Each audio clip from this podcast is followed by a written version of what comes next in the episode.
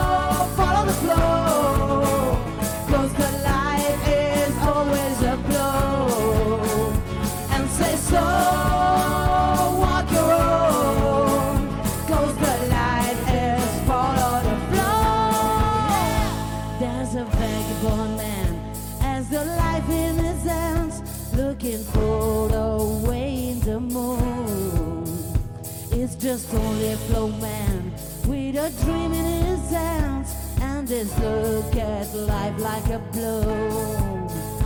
And says go follow the flow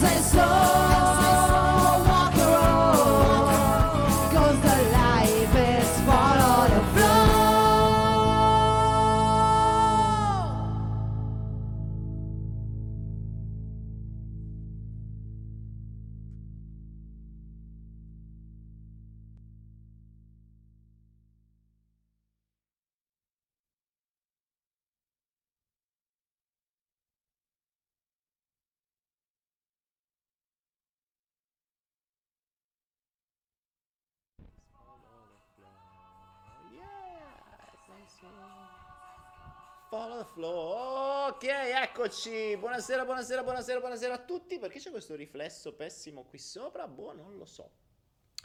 Buonasera a tutti, benvenuti in questo 148esimo Follow the Flow del uh, giovedì, nonché il secondo, credo, di dicembre. Non me ne sto rendendo conto, ma pare che l'anno stia per finire. E tra un po', forse dalle vostre parti, pare sia pure Natale. Lo so che questa è un po' una tragedia, ma passerà anche questo, non vi preoccupate. Buonasera a tutti, 148esimo flow, questa sera torniamo agli albori. Ricordate i primi flow? I primi flow in cui c'era un flusso di domande E io rispondevo alle domande. E da lì venivano fuori un sacco di cose interessanti. Poi, uh, pian piano, questo riflesso non mi piace per niente. Scusatemi, ma queste cose non mi piacciono. Oh, sono riflessi che non mi piacciono, li devo togliere. Eccolo qua. Dicevo, mm, eh, i primi flow erano così, no? Si, si, rispondeva alle domande, si seguiva un flusso, eh, cioè si segue il flusso sempre, però ultimamente visto che a volte c'è carenza di domande intelligenti o peggio ancora si ripetono, per cui se no mh, siamo arrivati quasi a 150 flow per circa 300 ore di, di materiale, per cui eh, pochi hanno visto tutto. Stiamo adesso vivisezionando tutte le varie perle e domande in maniera tale che ci sia materiale già eh, ben preciso, che se uno cerca una domanda trova una risposta o almeno trova la cavolata che ho detto in quel momento, che in realtà eh, sono sempre cavolate messe sotto forma, o meglio, sono eh, a volte cose simpatiche dette in maniera simpatica proprio per uh, addolcirvi un po' la pillola o la supposta in alcuni casi. A volte sono proprio delle cagate che dico, vabbè, ma non... cerchiamo di, di, mm, di, di sezionare le cose interessanti. Comunque sia, questa sera volevo ritornare ai vecchi tempi, ovvero le domande le fate voi. Non solo le domande le fate voi, ma devo dire che, devo dire, devo, devo ammettere che visto che non ve le ho fatte fare per un po' di tempo, cioè ve le ho fatte fare ma mm, insomma non non come ai primi tempi. Ho lanciato questa sfida, così si può dire, su, sul mio Instagram. Tra l'altro, se non state su Instagram, o meglio, se state su Instagram e non mi avete ancora aggiunto, cercate Daniele Penna, mettete follow oppure segui. L'avete in italiano, così mi seguite e vedete le mie storie, vedete i miei aforismi, vedete i miei video, perché tra l'altro le domande e le risposte le pubblico anche su Instagram in maniera un po' sfalsata rispetto a YouTube, ma le trovate. E, ehm, e, mi sono arrivate già diverse domandine interessanti da cui prenderemo spunto nel caso in cui qui non ce ne fossero eh, altre ancora più interessanti. Però abbiamo un paio d'ore da passare assieme, quindi ci, mm, ci avremo di, di, che chiacchierare. Nel frattempo, nel frattempo, nel frattempo...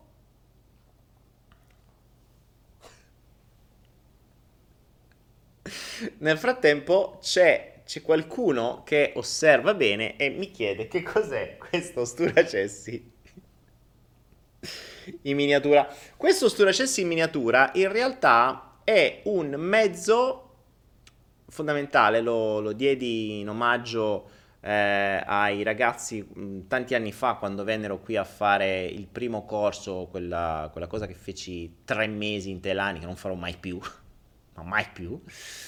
Eh, tre mesi in Thailandia mh, come esperienza, una ventina di persone fecero questa cosa e come inizio io regalai questo perché era necessario che tutti entrassero in un mood di intuizione, in una, in un, che vuol dire mood, voi direte che vuol dire mood, in un, um, che vuol dire mood, come si traduce mood in italiano? In, una, diciamo, in un ambiente mentale più aperto verso l'intuizione, con un terzo occhio più vivido, più aperto. E quindi questo serviva per... Eh, c'è chi... Eh, sapete, ci sono tantissimi corsi che ti aprono il terzo occhio, ti energizzano il terzo occhio, te, eh, elevano il terzo occhio, ti allargano il terzo occhio. E io giustamente mi dovevo in qualche modo differenziare e ho dato il modo per sturare il terzo occhio perché ci sono a volte il terzo occhio non è che va aperto, va proprio sturato. Cioè, perché sapete, aperto è una cosa che dice chiuso, lo apro a posto. Invece quando è, stura- quando è otturato il terzo occhio, bisogna fare una, pro- una procedura diversa rispetto all'apertura del terzo occhio. Sturare vuol dire che è proprio un tasato, cioè avete tanta di quella monnezza sopra, è un po' come quando, che ne so, buttate gli assorbenti nel lavandino, no? Nel cesso, cioè si attappa come se sordì. E quando si attappa eh, il, il cesso o il terzo occhio, serve appunto una cosa del genere, per cui tu ti emetti sto coso qua, e dopodiché dopo averlo lasciato un po', fai, muovi, fai un attimo così, pompi un attimo e poi stappi e vedete qua già si vede, vedete come si è sturato? Adesso col terzo occhio più aperto posso fare un flow sicuramente più canalizzato. Perché? Il, mm, il, l'occhio ora esturato, cioè tutto quello che c'era che lo infestava è stato eliminato. Questo è un ottimo modo, se trovate un piccolo uh, coso di questi, io volevo metterlo su nera ma non si trova più, eh, ho provato l'altro giorno a cercarli lì dove li ho presi tanti anni fa, non c'era più. Sapevo che sarebbe stato un gadget perfetto da regalare a Natale per sturare il terzo occhio, ma mh, mm, vedete come si stura? Vedete? Vedete lo, il terzo occhio aperto? Eh? Cioè non è un terzo occhio P, è proprio grosso, cioè è quasi è simile a questo qui, è quasi simile all'occhio di Re, notate? siamo uguali, guardate? L'occhio di Ra, l'occhio che tutto vede. Adesso qualcuno scriverà nei commenti, Daniele, stai facendo le cose degli illuminati, il terzo occhio, eh, queste qua. Vabbè, insomma, diciamo che abbiamo iniziato già con sta vagonata de cazzate, quindi siamo nel flusso, nel giusto mood. E... Ehm,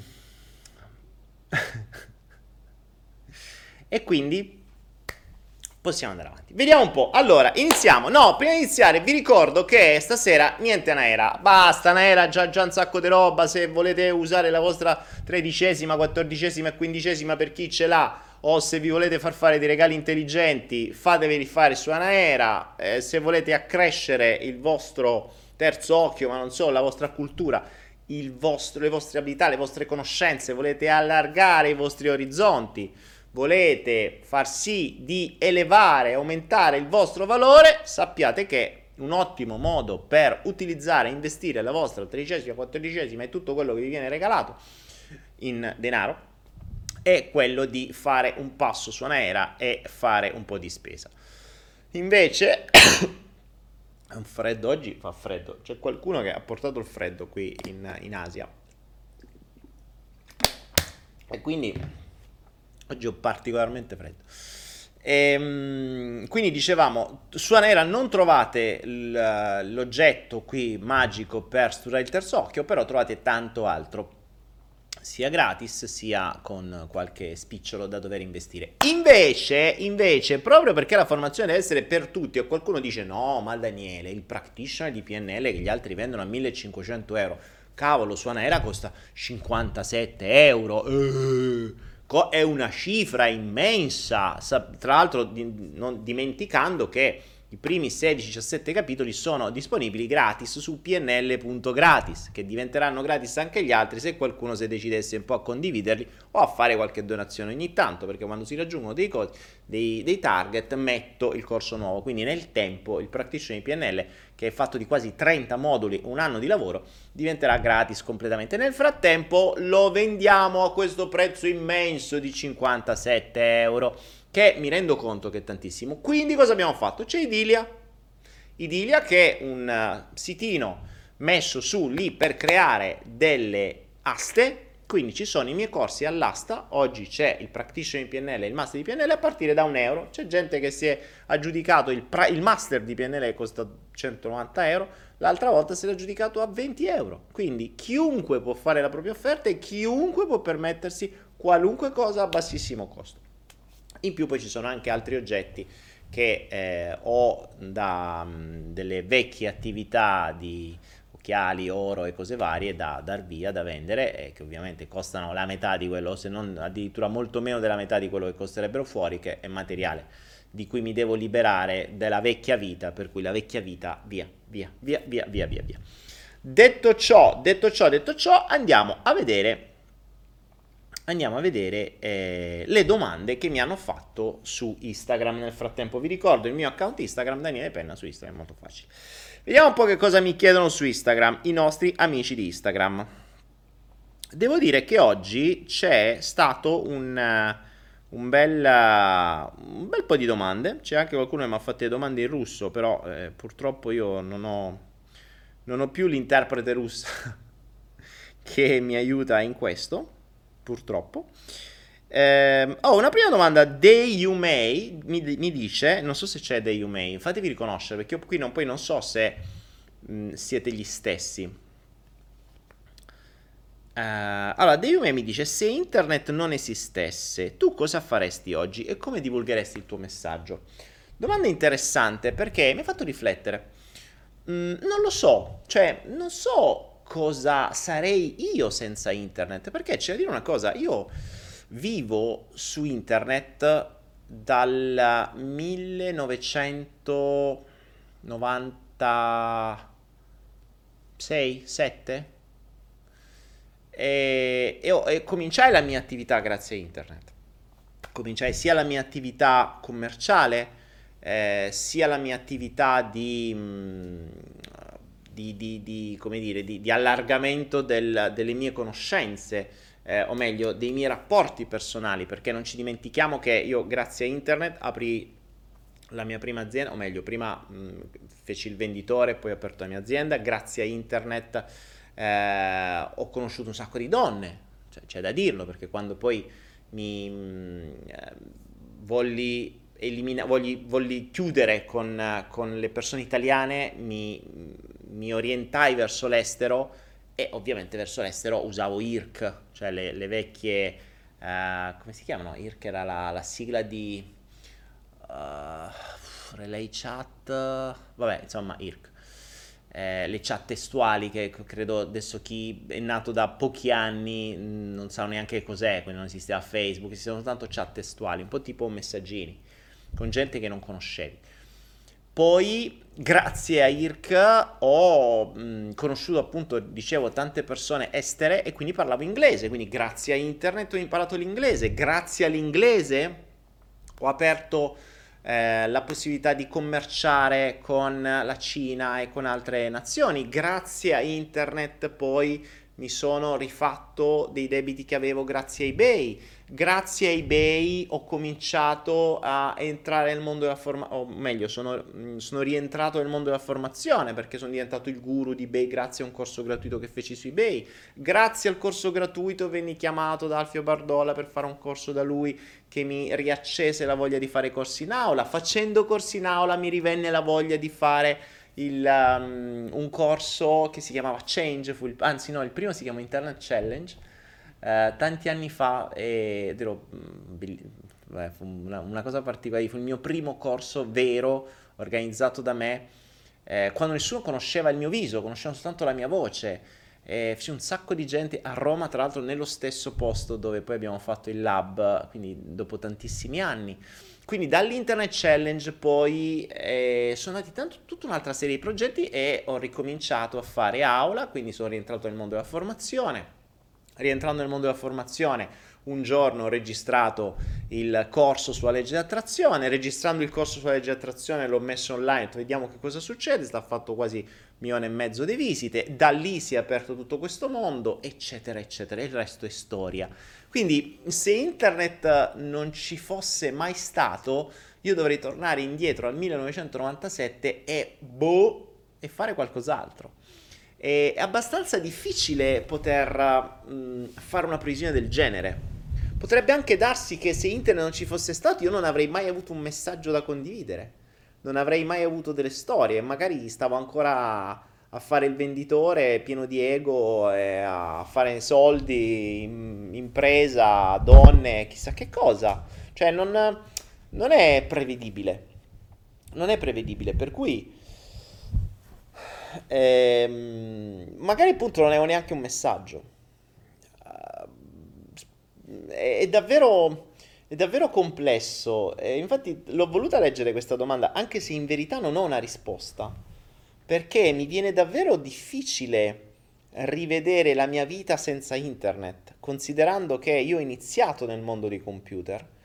Ho iniziato col mio primo, io ringrazierò per sempre mio padre per avermi regalato il Commodore 64, ancora prima addirittura una console giochi che era una cosa così marrone con dei joystick, erano delle scatole così con una manopola ed era il gioco delle due asticelle con la pallina che dovevi fare. Io giocavo con mio padre quando ero piccino, con questo monitor con televisione, con queste cose che tu guidavi con la pallina il, sta linea e, e sto quadratino che doveva essere la pallina andava, andava, avanti e dietro. Questo è stato il mio primo videogioco, poi eh, Commodore 64 e poi da lì sono passato al mio primo computer, un SX un 386 SX a 25 MHz, madonna. Quanti, quanti anni, sembra veramente storia di altri tempi.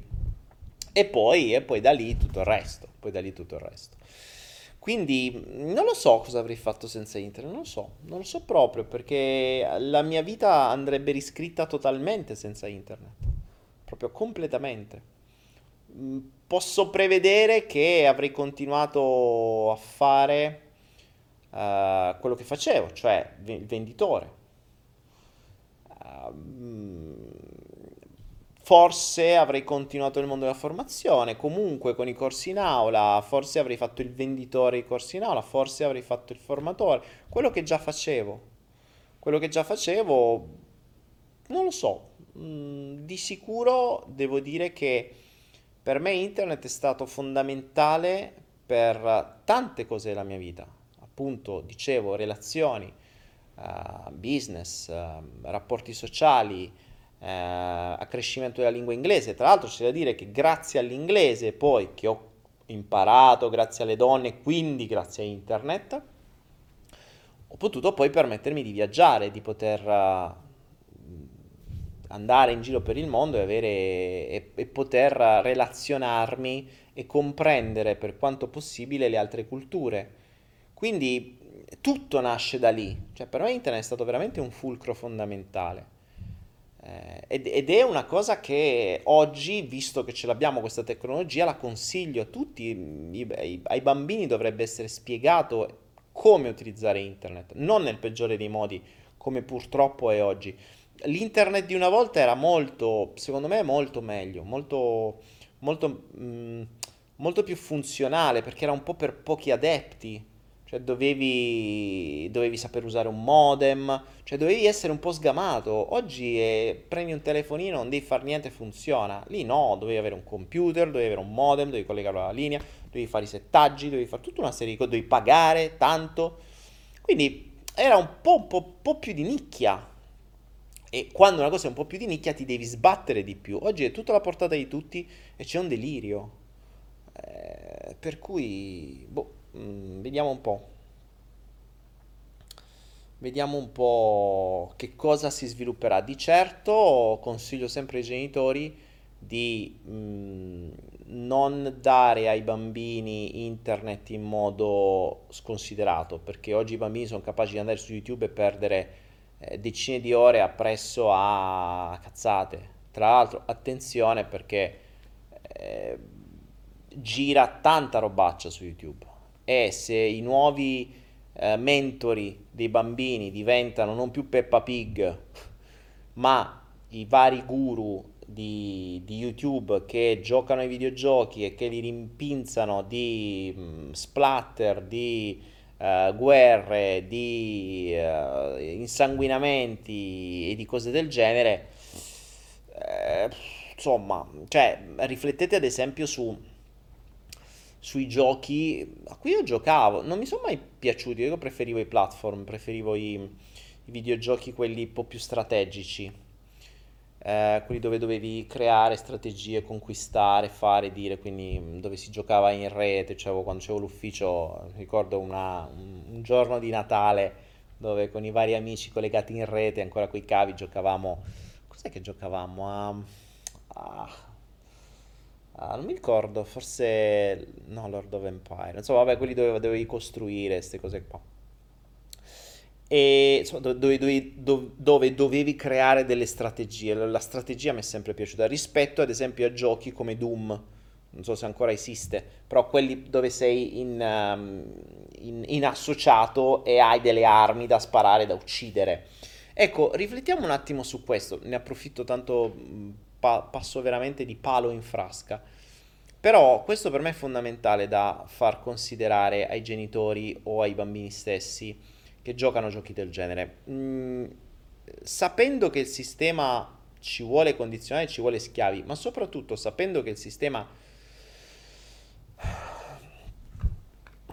utilizza la forza e la violenza e quindi le guerre per conquistare popoli e imporre il proprio potere su altri popoli, il, ehm, il, um, l'addestrare i bambini a avere fucili in mano e sparare ad altre persone e vederli sanguinare e morire, addestrarli sin da piccoli genera, rifletteteci un attimo, non ci vuole tanto, una insensibilità verso questo atto. Quindi, Se il bambino per migliaia di volte ha ammazzato dei personaggi virtuali, ma con una visuale in associato, perché sono quelli giochi, cioè la visuale è con i tuoi occhi, quindi tu letteralmente ti vedi, adesso tra l'altro con la realtà virtuale e con gli occhialetti, tu vedi veramente come se stessi guardando con i tuoi occhi, quindi tu stai giocando ma stai ammazzando gente. Che vuol dire crei inconsciamente un'insensibilità all'uccisione, alla guerra. E a quel punto che succede se quel bambino che ha giocato da quando aveva 5 anni a sti giochi, poi a 18 anni lo mandano in guerra? Quello non vede l'ora. Non solo non vede l'ora, ma potrà uccidere senza problemi. Perché tanto è una cosa che ha fatto migliaia e migliaia di volte, gli viene inconscia. Anzi, non solo gli viene inconscia, ma è anche bravo. È già diventato un buon cecchino. Quindi in pratica quei giochi là, se la vogliamo dire tutta, stanno creando dei soldati. Li stanno già addestrando come soldati. E, e, e, vuoi mettere se hai giocato sempre a quei giochi che quando diventi grande e c'hai la chiamata di I want you, la tua nazione vuole te, vieni, arruolati perché dobbiamo fare, dire, proteggere i nostri territori, spaccare quelle palle, mantenere la pace, eccetera. Il bambino non vede l'ora, l'ha fatto per anni, è già abituato, non vede l'ora di imbracciare un altro fucile e continuare a giocare e a sentirsi bimbo, a fare quello che già faceva prima. Quindi Oh, io prima ci giocavo, ripeto, non ci ho mai giocato tanto e non mi sono mai piaciuti. Eh, preferivo altro tipo, però il, um, il uh, oggi come oggi penso che tutta quella serie di giochi sia fatta davvero per addestrare i bambini a diventare dei buoni militari. Addestrarli a sparare, addestrarli a reagire, addestrarli a fare strategie, addestrarli a fare uh, adesso da fare tante cose.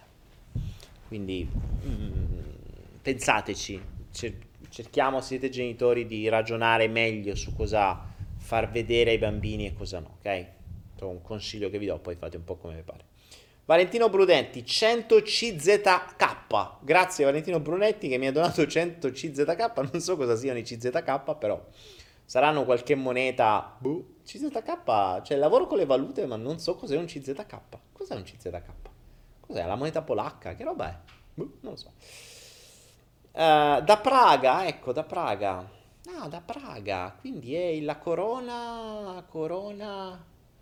La corona praghese? Oh, corona Czech. Ah, giusto, la Czech Republic. Sì, è vero, Czech Crowns. Ok, beccato. Arrivato, grazie. Quindi questa era il, la prima domanda. Cosa, cosa, avresti fatto senza internet? Non ne ho più pari idea. Non ho più pari idea perché la mia vita sarebbe stata totalmente diversa.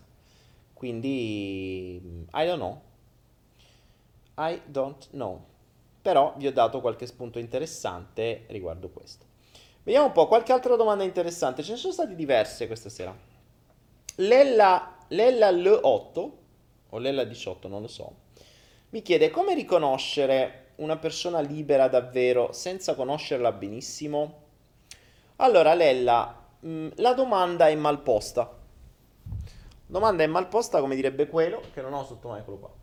Come direbbe quello. Ah, no! Mi si è distrutto l'ego, cazzo. Porca Eva. Ah, so anche il capellino YouTube oggi. Figo. Dicevo, la domanda è mal posta perché... Mm, andiamo a mettere questo cappello di YouTube, mettiamolo in scena. La domanda è mal posta perché mi chiedi come fare a riconoscere una persona libera e io ti dovrei chiedere cosa intendi per una persona libera. Cioè, cos'è per te libero? Libero da cosa? Libero da condizionamenti del sistema? Impossibile. Libero da condizionamenti della famiglia? Impossibile. Libero da che? Libero finanziariamente? Buh. Libero da che? Cioè, libero è una nominalizzazione troppo ampia, dovresti essere un po' più specifica. Ehm, come, come fare a...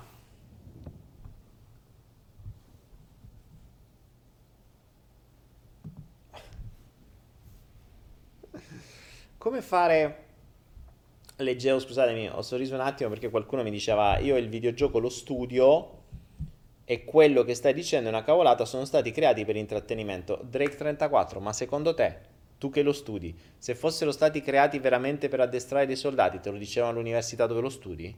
Cioè, ragazzi, pure le medicine vengono, vengono dette, pure gli psicofarmaci sono stati creati secondo loro per darti una mano. Cioè, è ovvio che ti raccontano quello che vogliono, eh. Dai, raga, eh, dai, eh. Cioè, sveglia un attimo, non vi sto dicendo perché cosa vi dicono che sono stati creati. Eh, io vi dico, mh, ponetevi il dubbio, perché saranno stati pure creati come intrattenimento, però, insomma, come intrattenimento posso intrattenere in mille modi diversi. Se mi indirizzi verso una strada, permettimi che quell'intrattenimento genera un beneficio secondario a determinati personaggi che un altro tipo di intrattenimento non genererebbe. Ok?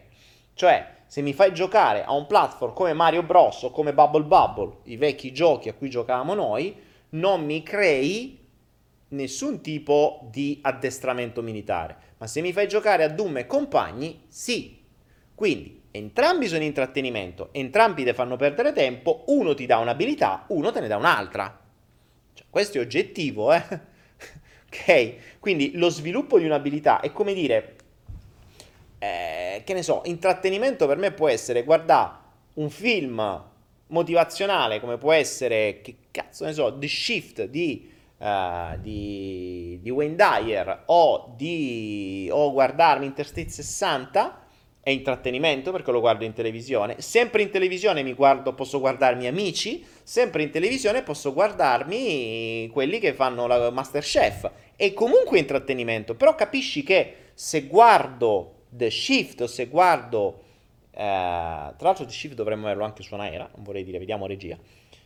E, ehm, se guardo The Shift acquisisco delle conoscenze se guardo amici non acquisisco una mazza, ah, o meglio, o meglio, no, non è vero, acquisisco un indirizzamento verso la competizione, sparlare, incazzarsi, fare e dire, se guardo Masterchef sarò tentato a, se devo studiare magari a iscrivermi all'alberghiero. Tra l'altro, manca a dirlo, manca a dirlo, Drake 34.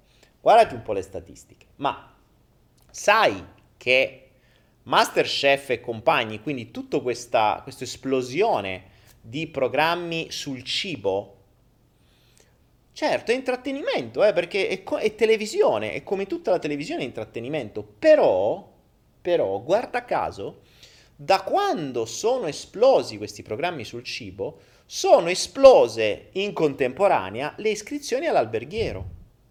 E improvvisamente tutti vogliono fare gli chef che prima era il lavoretto così, oggi eh, lo chef è uno figo, che prima eri uno che lavorava dentro una cucina. Oggi perché la televisione ti ha dato un determinato tipo di indirizzamento, quell'indirizzamento ha fatto diventare figa una cosa che prima magari non era, o che prima non si inquadra nessuno.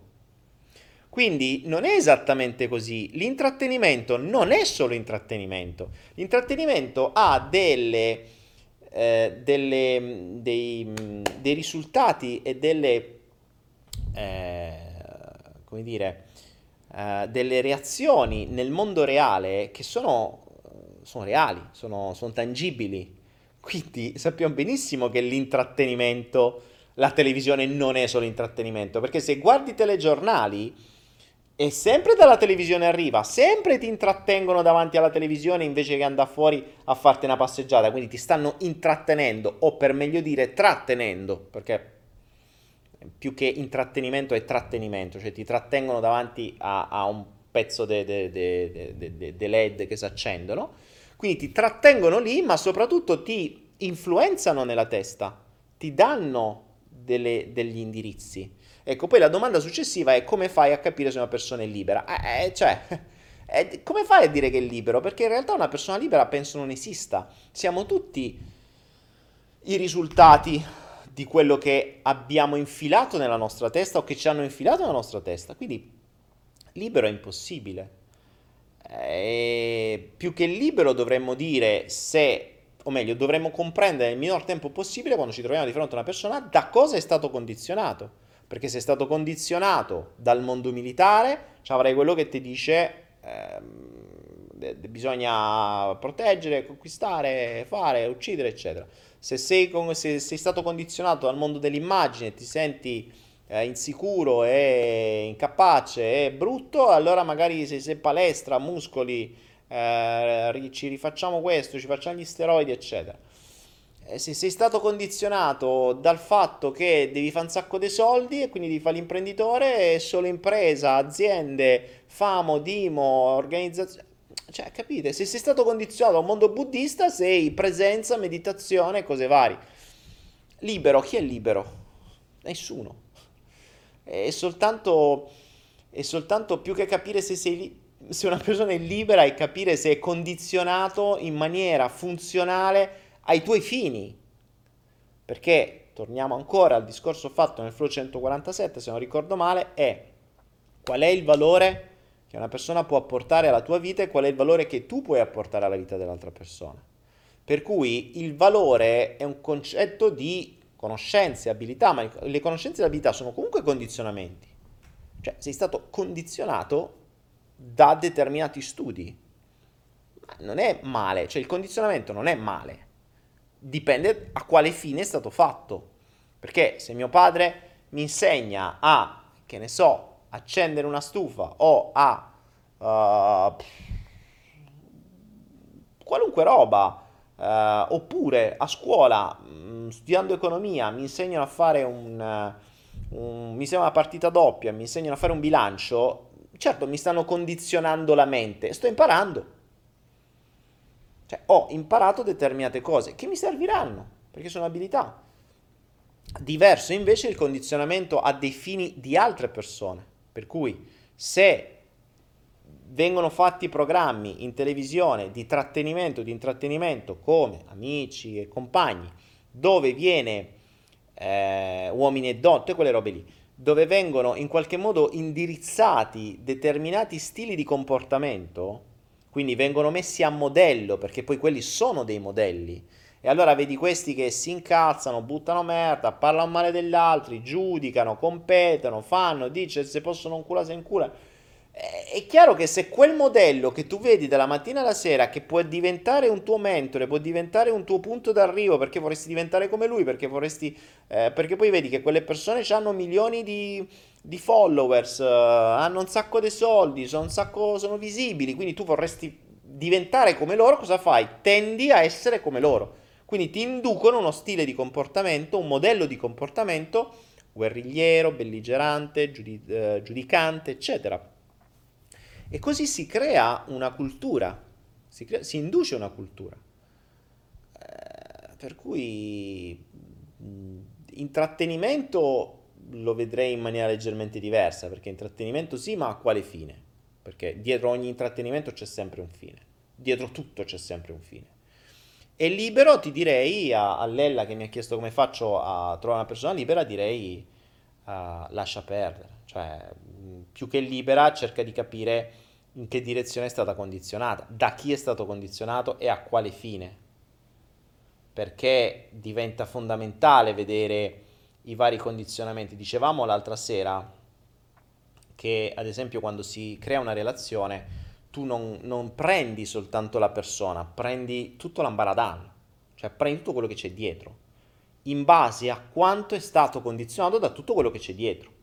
Quindi se, hai, uh, se la persona ha avuto dei genitori che l'hanno condizionata, dei nonni che l'hanno condizionata, degli zii che l'hanno condizionata, dei parenti dei fratelli e sorelle che l'hanno condizionata, eh, capisci bene che tu non stai prendendo quella persona o non stai mh, avviando una relazione con quella persona, ma con tutto il resto.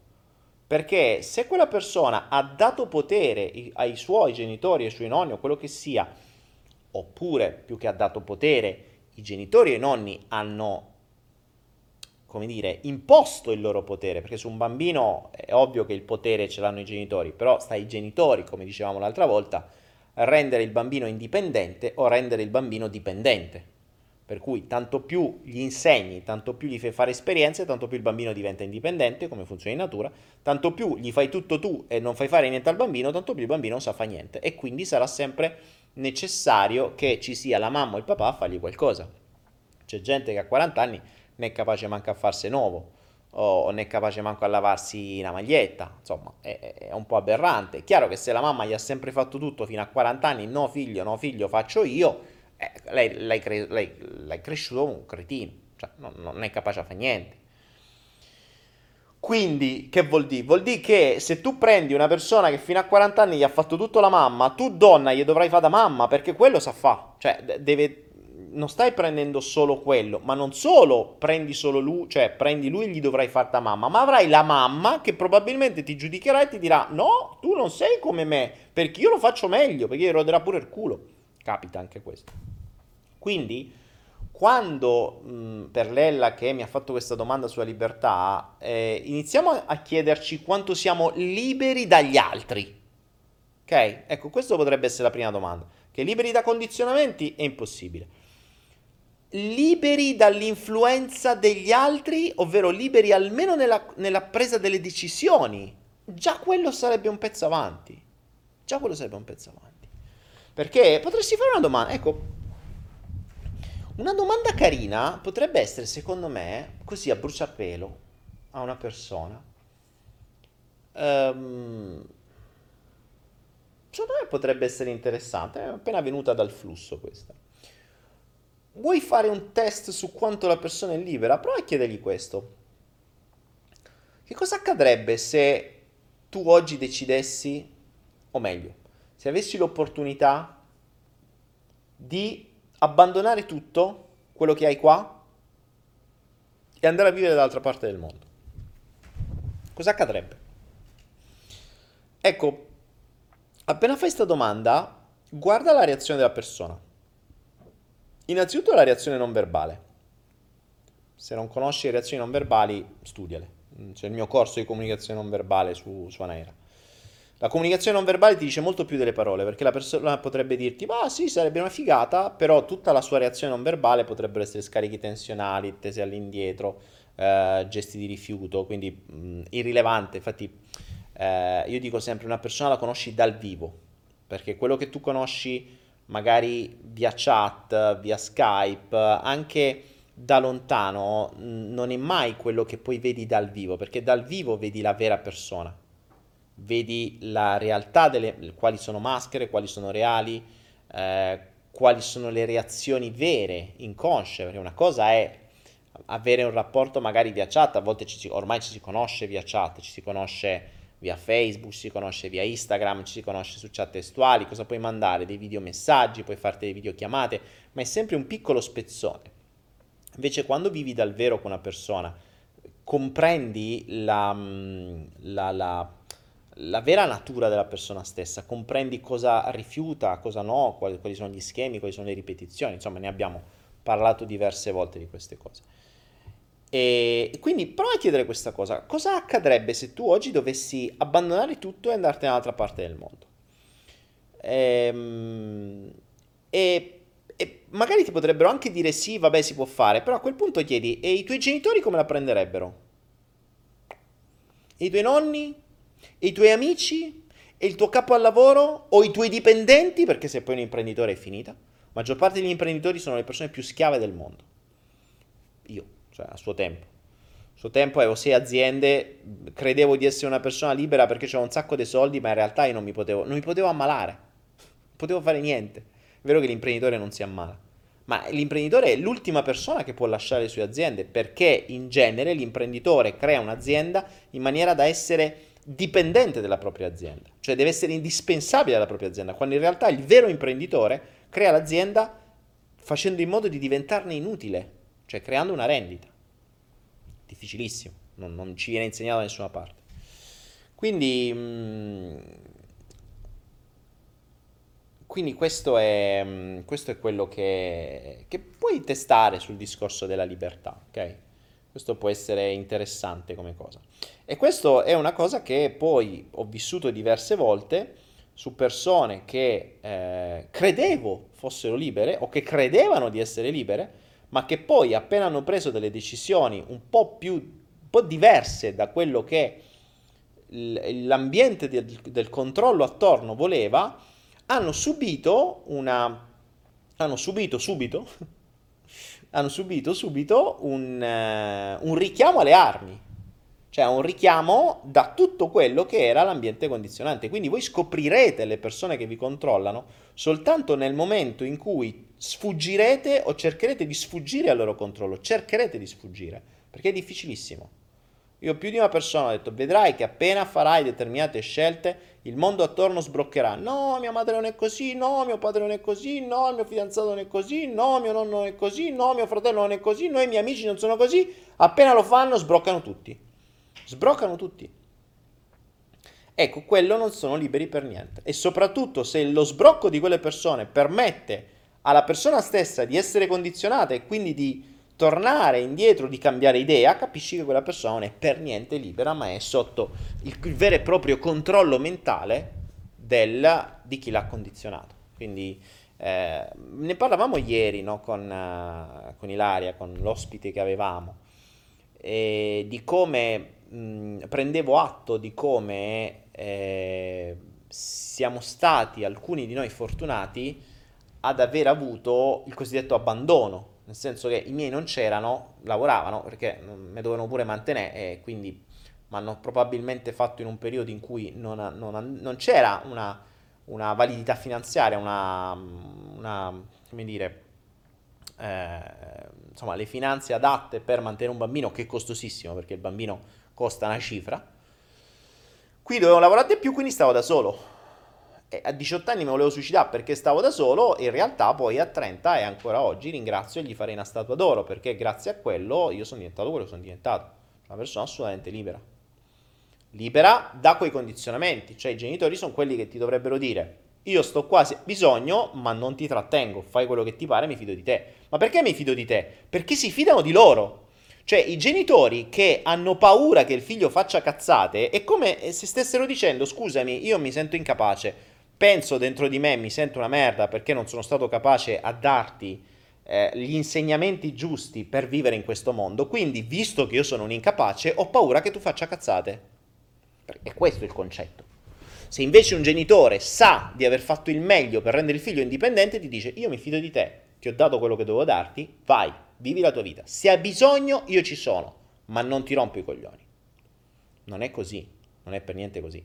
Quindi ricordatevi che genitori e parenti che vogliono trattenervi e vogliono bloccarvi nelle vostre scelte, stanno ammettendo a loro stessi di essere stati dei cattivi genitori, cioè di non esservi, di non essere stati capaci di darvi tutto ciò che vi serviva per essere indipendenti e validi nelle scelte, validi nella vostra logica, cioè capaci di fare delle scelte razionali, ponderate, logiche, di fare le vostre esperienze. Quindi se i vostri genitori si reputano incapaci di avervi formato, saranno quelli che avranno paura che voi farete cazzate. È come se dicessero, scusa, io sono stato incapace, io ho una paura fottuta di quello che ho fatto, probabilmente tutto quello che ho fatto ho fatto una valanga di minchiate, non sono stato capace a darti degli insegnamenti validi perché io per primo oggettivamente ho fatto un sacco di cazzate, quindi scusami, ho paura che tu faccia le stesse cose. E per questo ti trattengo che dovrebbe essere assurdo, perché non è che eviti a una persona di fargli fare cazzate trattenendolo dentro una bolla, soprattutto se quella bolla è stata costruita da qualcuno che a sua volta non si sente capace. Quindi, insomma, riflettete, genitori soprattutto quando cercate di bloccare i figli dal fargli fare delle esperienze e figli quando avete dei genitori che fanno questo, o appunto, come mi ha chiesto Lella, eh, la, su come faccio a capire la libertà delle persone, se avete queste persone che sono condizionate pesantemente e soprattutto loro permettono di essere condizionate, quindi reagiscono in maniera mh, condizionata. Quindi se la mamma chiama, loro rispondono, cioè loro vengono trattenuti, nel senso che decidono ancora i genitori per loro. Vuol dire che questi veramente non hanno una loro capacità di scelta, non hanno una loro capacità di libero arbitrio, non sono capaci a farsi le loro esperienze perché non è colpa loro, i genitori non gli hanno mai insegnato e sono pericolosi, sono pericolosi perché ricordiamoci che quanto più si è ignoranti, tanto più si cerca di trattenere. Ignoranti nel senso di ignorare appunto eh, ciò che serve per dare al figlio o alla figlia la capacità di scegliere e la capacità di vivere in questo mondo. Quindi genitori, ancora una volta, io vi consiglio di um, da quando sono piccini, renderli indipendenti il prima possibile. Certo, prima o poi se ne andranno.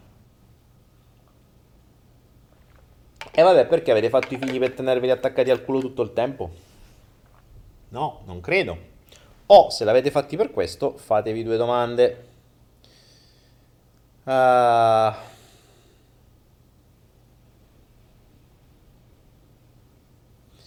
Prisca, ti leggo, Bitcoin Trader, Pis, Prisca, ne ho parlato, lascia perdere Bitcoin Trader, sono delle cazzate pazzesche, ho parlato di criptovalute da una vita, perché mi dite ste cavolate?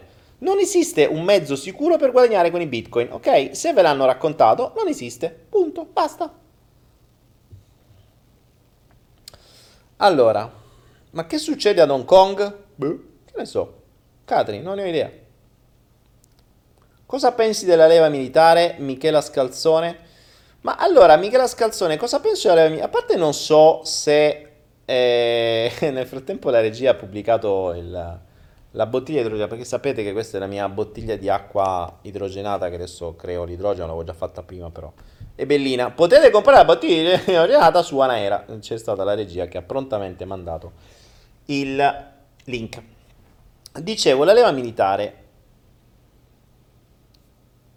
Ma allora, Um, non saprei. Allora, in parte non so se è obbligatoria ancora. Io da piccolo ho fatto di tutto per evitarla, perché appunto ero stato cresciuto come uno sfigato. Cioè, ero stato cresciuto come, o meglio, non uno sfigato. Ero stato cresciuto con una eh, strategia del terrore. Quindi mia madre era una di quelle che diceva, eh, perché lì quando vai al militare eh, ci sono i nonni, c'è il nonnismo, ti buttano da sopra e sotto, te menano, te fanno ste cose, te torturano, insomma, mi aveva reso questa idea del militare come una roba drammatica. Meno male perché poi grazie a questo poi sono entrato nel gruppo sportivo, sono diventato un campione di tiro, eccetera, che se non mai avesse reso eh, messo questa paura io non avrei mai reagito a questa paura, quindi g- grandissima questa roba, va bene, è stata utile. Mm prima reputavo il militare assolutamente inutile. E oggi eh, non lo so, non lo so, non lo so perché vedendo come stanno crescendo le nuove generazioni, secondo me un po' di disciplina non gli farebbe male, visto che ormai non sono più genitori a dargliela. Perché prima ai nostri tempi i nostri genitori ci crescevano un po' come, almeno, non tutti però, insomma, c'era una disciplina, c'era un, c'era un modo diverso di addestrare i bambini. Oggi i bambini sono, cioè i genitori hanno paura dei bambini che se eh, i bambini a 6 anni gli dicono chiamo il telefono azzurro te denuncio. Gli insegnanti hanno paura dei bambini perché se no i genitori li denunciano. Cioè, oh, ma è tutto sto potere a queste povere creature. Ma questi invece di essere addestrati stanno già diventando i padroni del mondo. Poi ci lamentiamo se crescono come principessini col mondo ai loro piedi. Cioè, un attimo a farti fa a, a sta a marciare nel fango mattina e notte eh, che appena fai una cazzata ti mettono a pulicessi con la lingua o con i spazzolini come si faceva una volta per cui un po' di disciplina e un po' di premi e punizioni fatti bene, visto che ormai la famiglia non glieli dà più, non sarebbe male. Anzi, forse andrebbero fatti pure i primi il militare.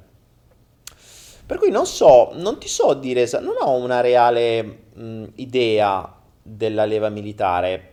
Oggi come oggi ti direi quasi quasi farebbe bene. Se fatta bene, nel senso che se fatta non tanto per addestrare un militare alla guerra, ma se fatta per addestrare una persona a essere un uomo o una donna, cioè a essere disciplinato. Perché la disciplina è alla base di qualunque risultato, mm, che sia una disciplina alimentare, che sia una disciplina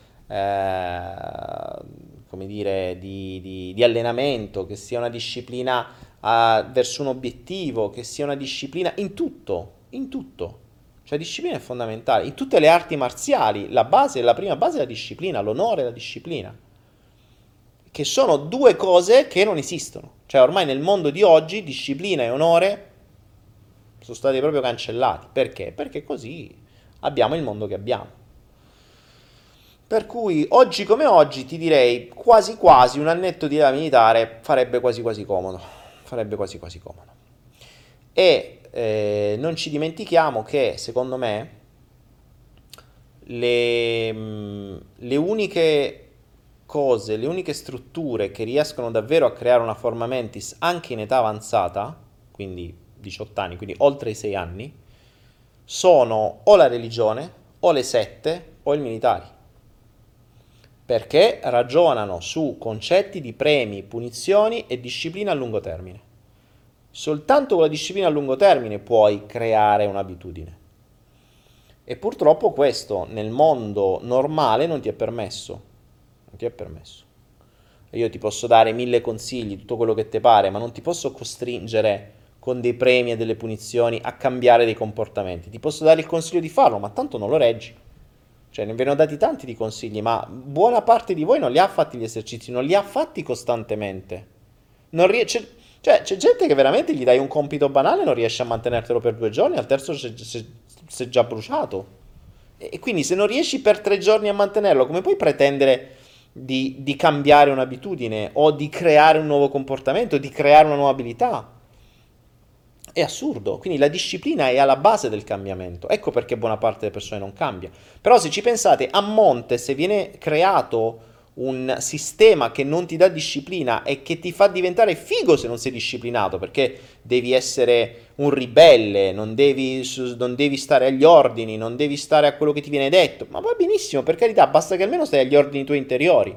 Cioè, se o agli ordini che tu, o meglio, ai, agli impegni che tu ti prendi, se, ecco perché dicevo onore e disciplina, che non sono tanto lontane, perché se io ho onore, se ti dico una cosa con onore, io devo rispettare la mia parola e lo posso rispettare solo se ho disciplina.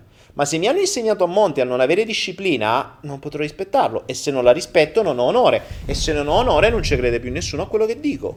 E infatti troviamo un mondo di, di qua qua qua che ti dicono una cosa e non riescono a mantenerla. Oh, ma non, non, non è, ci vorrebbero pure provare, ma non gliela fanno perché sono stati troppo addestrati al contrario. Ecco perché dicevo un addestramento militare avrebbe senso. Avrebbe senso, ma non ti è possibile. Non ti è possibile. Quindi la leva militare, oggi come oggi ti direi sì, darebbe disciplina, così come le arti marziali, così come tante altre cose.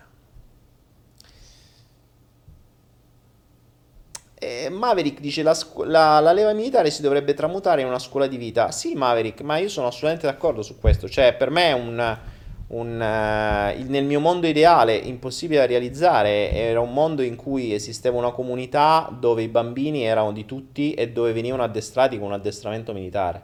Cioè, un addestramento ben specifico, con una logica, cosa che i bambini non hanno, mentre i militari hanno un programma, i bambini no, i genitori no.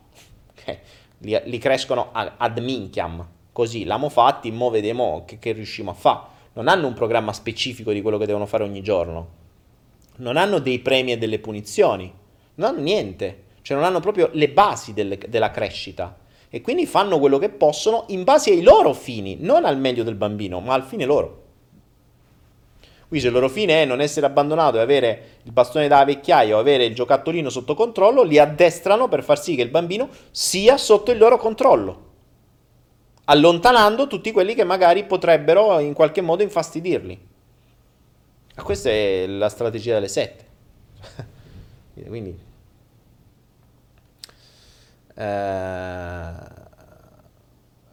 Mattia dice perché la leva se ci sono i genitori che ti insegnano? Ma Mattia, ma i tuoi genitori mica ti insegnano con un... Oh, oh, dipende, attenzione, fermi. Se tu hai dei genitori che ti hanno insegnato la disciplina, l'onore, eh, la, mm, il rispetto, tutta una serie di cose, per carità, chapeau, ma Mattia ti posso garantire che se ti guardi in giro, la maggior parte dei genitori non insegna questo, gli mette un iPad in mano e dice cazzi tuoi. Cioè, non è così. Non ci dimentichiamo che l'addestramento militare inizia dalle 7 di mattina e finisce non mi ricordo a che ora del pomeriggio. E non è che hai una persona, hai decine di persone che ti addestrano con un programma ben specifico. Nella maggior parte dei casi i bambini non hanno manco i genitori e se ce l'hanno ce l'hanno 3-4 ore da sera che stanno a guardare la televisione e sono pure scoglionati dopo una giornata di lavoro. Quindi non hanno tante persone che li addestrano, non gli danno capacità, non gli fanno fare tante cose, non gli, non gli addestrano la disciplina, non hanno un programma e non hanno un progetto di premi e punizioni. Quindi mh, mm, io sarei ben felice che i genitori facessero una cosa del genere, ma non hanno proprio le basi.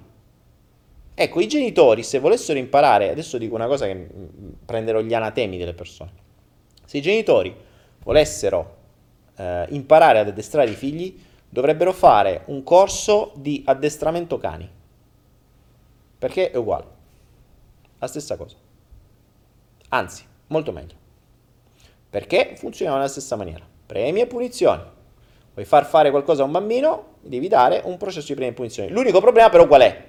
È che probabilmente i genitori insegneranno al bambino quello che loro vogliono che il bambino faccia, non quello che è il meglio per il bambino per farlo crescere nel mondo nuovo, cioè nel, nel, non nel mondo nuovo, ho detto una cosa nuova, sembra quella di Huxley, nel, nel, insomma, nel mondo reale. Quindi è molto sottile come cosa, non c'è una, un giusto o un sbagliato, eh, c'è una presa d'atto di come stiamo andando adesso e considerando come siamo conciati in giro, come direbbe quello, non va veramente bene. Basta, ho già risposto, ho già parlato troppo su sta roba. Allora, abbiamo risposto alla leva militare lì, vediamo un'altra domanda su Instagram. Io ho detto, ragazzi, Instagram eh, dovete usarlo perché adesso lo sto prendendo in considerazione, quindi eh, qui ci sono state le persone che mi hanno fatto le domande e le considero. Poi leggerò anche le vostre, don't worry. Intanto qui ci sono state domande interessanti.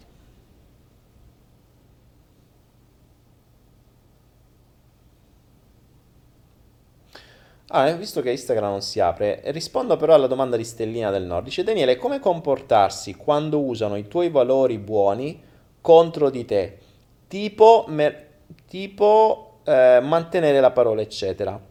Che cosa intendi? Ah, tra l'altro la regia ci, subito ci dà il corso di educazione cinofila. Quindi direi, cari genitori, volete addestrare i vostri figli, fatevi il corso di educazione cinofila. e capirete come questo potrete adattarlo ai vostri bambini. Grande regia, bravo. Allora, ehm, Stellina, che vuol dire usare i tuoi valori buoni contro di te? Tipo mantenere la parola. Mantenere la parola, eh, attenta a dare le parole. cioè, quando dai una parola dovresti mantenere.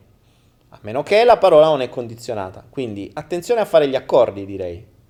Più che fare un... Mm, più che usare la parola contro di te, io direi fa attenzione a usare la tua parola. Perché se tu prendi un impegno e non sei capace a mantenerlo, è un problema tuo. Se tu prendi un impegno condizionato, a quel punto l'impegno deve essere specificatamente condizionato. Che vuol dire? Vuol dire che se io ti dico, uh, Stellina, io ti do 1000 euro quando tu mi porterai il tuo telefonino. O meglio, io ti do 1000 euro e tu mi dai il tuo telefonino, ok? Io ti prometto che ti darò 1000 euro e tu mi prometti che mi darai il telefonino. Attenzione, valutiamo questo. Io ti prometto che ti do il telefonino, o meglio, io ti prometto che ti do 1000 euro, tu mi prometti che mi dai il telefonino. Entrambi abbiamo fatto una promessa. Se tu non mi dai il telefonino, io devo darti 1000 euro? Te l'ho promesso. Ok? Quindi se io dovessi mantenere la parola, tu dovresti dire, eh no, però tu mi hai promesso i 1000 euro, che c'entra? Tu mi devi dare. E io ti potrei dire, sì, pure tu mi hai promesso il telefonino e, e mo devi dare. Cioè, ma io ho cambiato idea. Eh, però tu hai promesso, tu sei una persona d'onore, hai detto sempre che mantieni la tua parola, tu mi devi dare. Ecco, in questo caso stanno rigirando la tua promessa contro di te. Questo, in questo caso qui, a monte, c'è un errore di promessa non condizionata è come di quelli che si sposano e dicono giuro fedeltà eterna. Eh, ho capito, giuro fedeltà eterna davanti a Dio. Magari ci credono pure a Dio e pensano che vanno all'inferno. Ho capito. Ma io ti giuro fedeltà eterna, ma pure lui l'ha, l'ha giurata.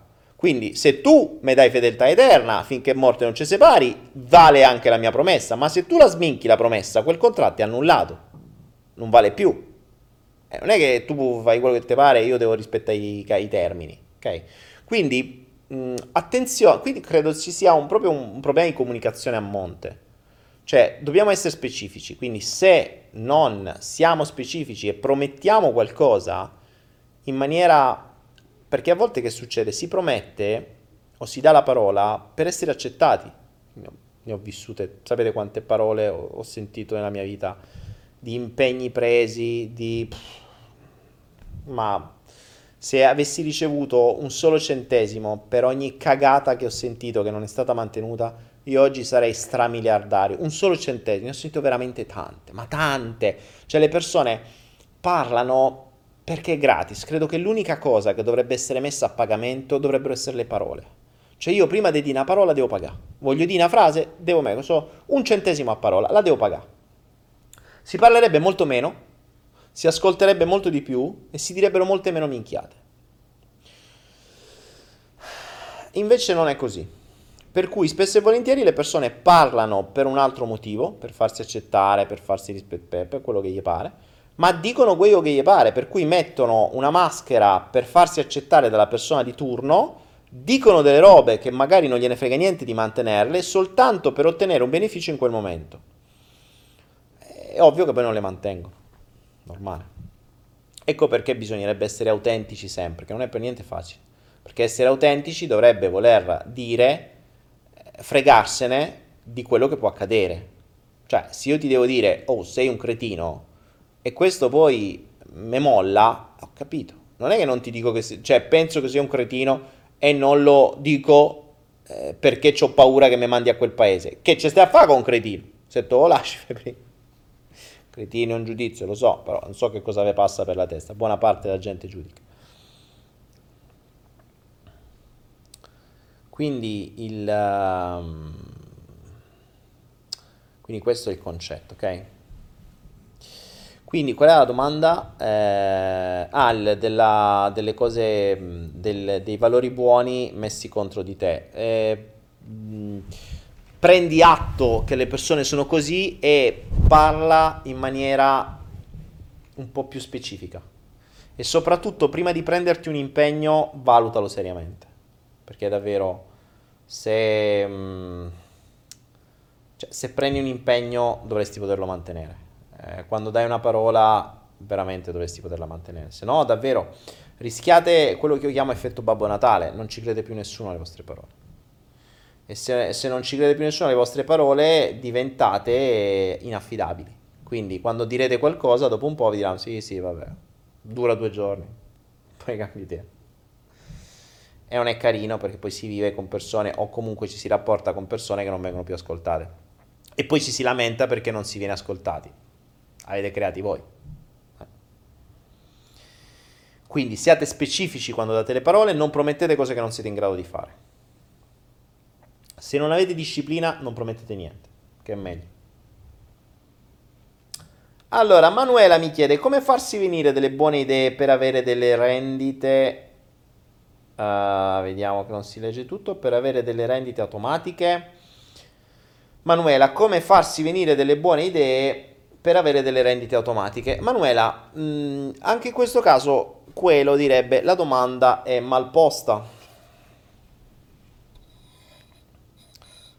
Eh, la domanda è mal posta perché non è che le idee, non è che devi avere delle idee per avere le rendite automatiche. Devi sapere prima che cosa sai fare, perché ci sono mille idee per crearsi rendite automatiche. Uh, poi i, devi partire sempre da quello che sai fare, per cui dal tuo valore.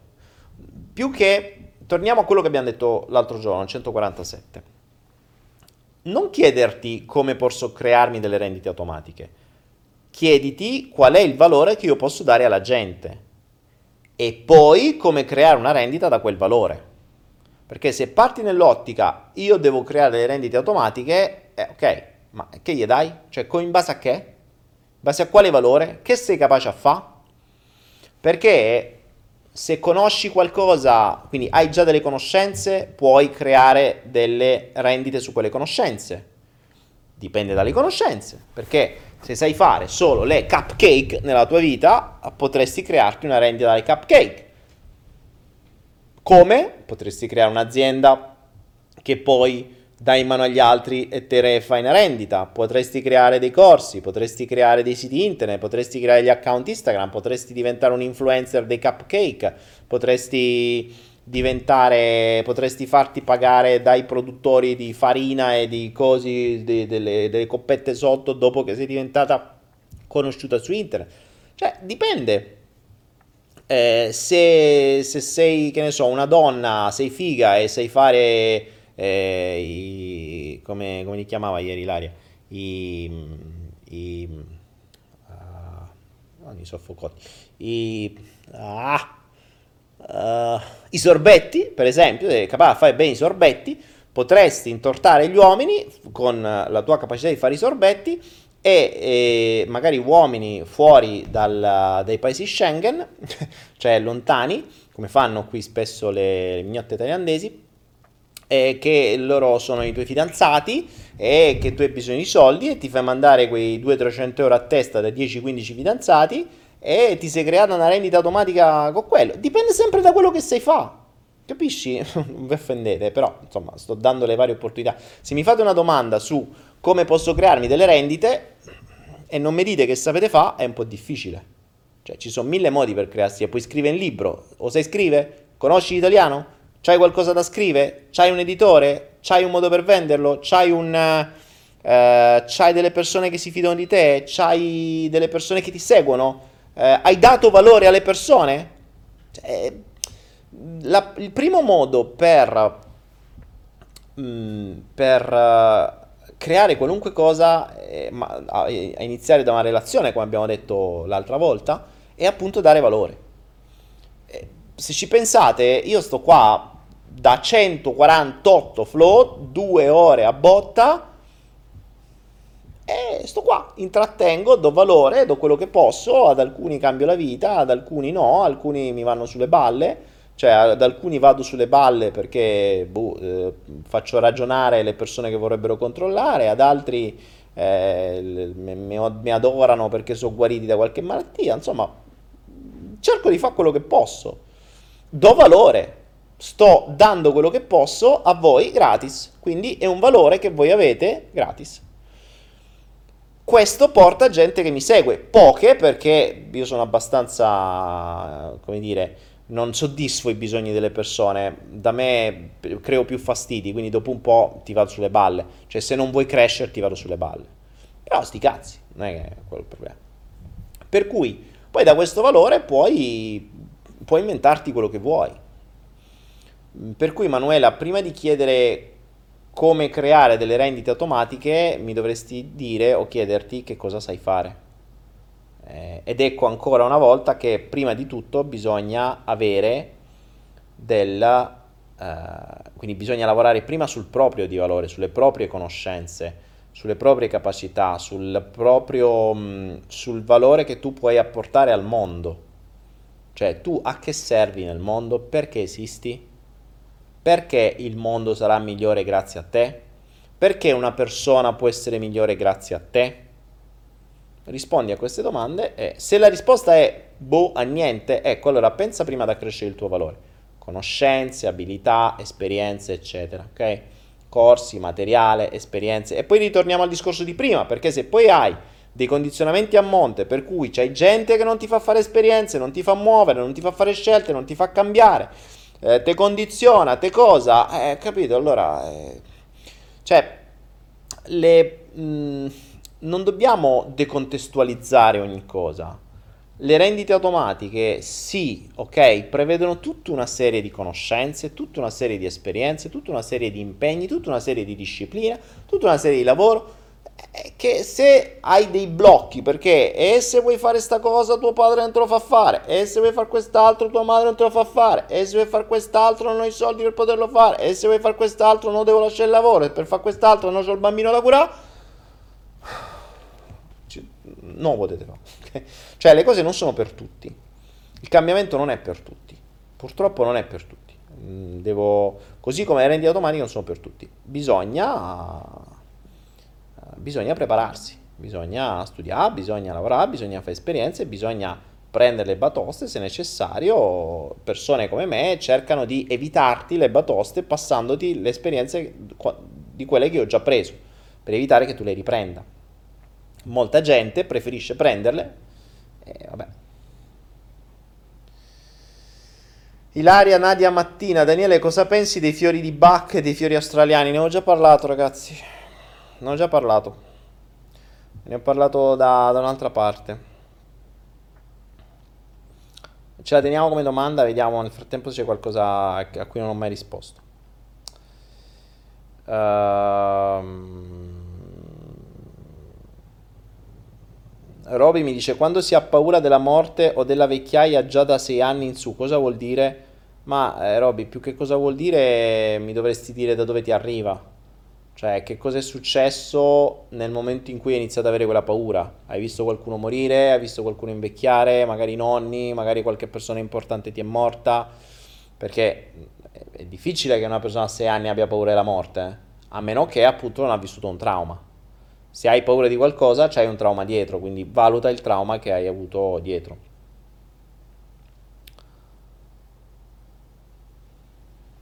Uh, Davide Lago mi fa una domanda interessante, vediamo di svilupparla assieme. Qual è la differenza tra aspettativa, seghe mentali e intuizione, mi pare, vediamo? È intenzione, ok. Qual è la differenza tra aspettativa, seghe mentali e intenzione? Mm, bella domanda, ci devo ragionare, vediamo.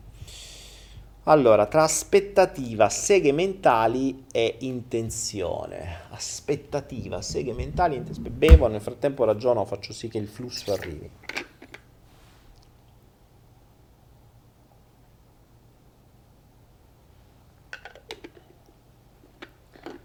Aspettativa, seghe mentali e intenzioni. Allora, Ah, le aspettative credo siano una delle cose peggiori che noi esseri umani riusciamo a fare. Cioè il modo migliore per restare delusi. E purtroppo vi devo dire che non è per niente facile non crearsi aspettative. Lo vedo io per primo. Ehm, e sono inutili, anzi, nella maggior parte dei casi sono pericolose le aspettative. Perché il modo migliore sarebbe vivere senza aspettativa. Perché senza aspettativa non puoi essere deluso. E, e gli umani sono fantastici nel deludere, cioè sono proprio nati per deludere. Perché abbiamo detto a monte non mantengono le parole, dicono cazzate, parlano a sproposito, eh, lo fanno per, per, per soddisfare i loro bisogni, quindi è molto Mm, è molto semplice che creino addirittura le aspettative, cioè le creano proprio loro e poi non te le mantengono, ancora peggio. Se te le crei tu è, abbastanza probabile che tu venga deluso perché le tue aspettative vengono create non su una reale oggettività dei fatti, ma su appunto le tue aspettative, cioè su dei tuoi desideri. E quindi magari questo accade spesso nelle relazioni uh, si mitizza una persona o si spera che sia quella persona che si ha in testa e quindi si cercano dei dettagli in quella persona per confermare le nostre aspettative che poi magari dopo anni o dopo mesi vengono mh, tradite o vengono più che tradite vengono deluse eh, ma perché magari erano veramente soltanto nostre cioè erano solo, solo nella, nella, nella erano solo create da un desiderio che volevamo soddisfare. Quindi le aspettative dovrebbero essere le cose da non farsi mai, cioè vivere davvero nel flusso, prendere quello che, prendere quello che arriva e cercare di essere la versione migliore di se stessi. Direi che più che farsi aspettative sugli altri è, ehm, è farsi aspettative su se stessi. Sarebbe una cosa migliore. Ecco, questa potrebbe essere una buona risposta. Uh, io lo sto vivendo, l- l'ho vissuto da sempre. E, e, mm, però, ad esempio, in quest'ultima vita, più che credere a quello che mi dicono le persone o crearmi delle aspettative da quello che le persone mi dicono, cosa che prima facevo e puntualmente venivo deluso. Oggi gli umani non mi deludono più, difficilmente mi stupiscono, ma non mi deludono perché è abbastanza normale. Eh, però difficilmente mi stupisco. Infatti, una persona che dice una cosa e la fa mi stupisce. Beh, sembra assurdo, però è così. Ed è raro che mi stupiscano, molto raro. Ovviamente che dice una cosa e la fa nel tempo, cioè che la mantiene nel tempo. Se mi dice oggi, ok, ok, ma che la mantenga nel tempo e non cambi è molto difficile proprio per la conformazione degli umani, perché non hanno disciplina, perché mm, cioè, sono, ci sono priorità, eccetera. E invece oggi mh, mm, in questa nuova vita, cioè in questa mia quattordicesima vita qui su questa terra, ho fatto una scelta diversa. Uh, mi, mi, mi, affido un po' più al flusso, per cui se un flusso mi manda, cioè se l'universo mi manda una persona, un'opportunità, un evento, qualunque cosa, mm, tendenzialmente posso crearmi una mezza aspettativa sulla persona in base a quello, in base a come si presenta, però so già che quelle potrebbero essere maschere. Spesso e volentieri le stesse maschere cascano mentre conosci la persona, perché oggi è una maniera, domani è un'altra. Poi chi ha visto il, chi ha seguito i Flow Lab ne sa di più, tra l'altro ne rifaremo un altro probabilmente a maggio in Italia e mh, ne sa di più e diventa ancora più complesso. Oggi infatti anche grazie a queste nuove conoscenze che poi ho iniziato a diffondere nel Flow Lab e che stanno andando avanti, mi diventa più facile capire le persone e mi diventa più facile non crearmi aspettative perché so già che appunto oggi si mostrano in un modo, domani potrebbero essere in un altro. Però il mio la mia nuova modalità è che se mentre prima cercavo delle persone coerenti che dicevano una cosa e la mantenevano. Oggi so che questo è quasi impossibile, ma la, mm, il mio impegno è cambiato, nel senso che oggi sono io che mi impongo o che cerco di, cer- di fare quanto più nel mio potere per far sì di mettere la persona in grado di poterle mantenere, per far sì di aiutarla a poterle mantenere, se le vuole mantenere. Attenzione. Cioè, di far sì che quelle aspettative, che, che i miei desideri, le mie aspettative possano essere soddisfatte. Ma lo devo fare io. Ripeto, ci deve essere un, ovviamente una compatibilità, perché se trovi persone che ti raccontano una valanga di cazzate per, le, per essere accettate o per paura d'abbandono o per soddisfare i loro bisogni, regge poco. Regge poco perché chiaramente mh, ci saranno dei conflitti interiori devastanti dopo un po'. Poi, eh, per quanto mi riguardi, non sono una persona normale, quindi io sono il primo che ti fa schioppare per vedere come sei fatto. Per cui faccio odiare abbastanza velocemente.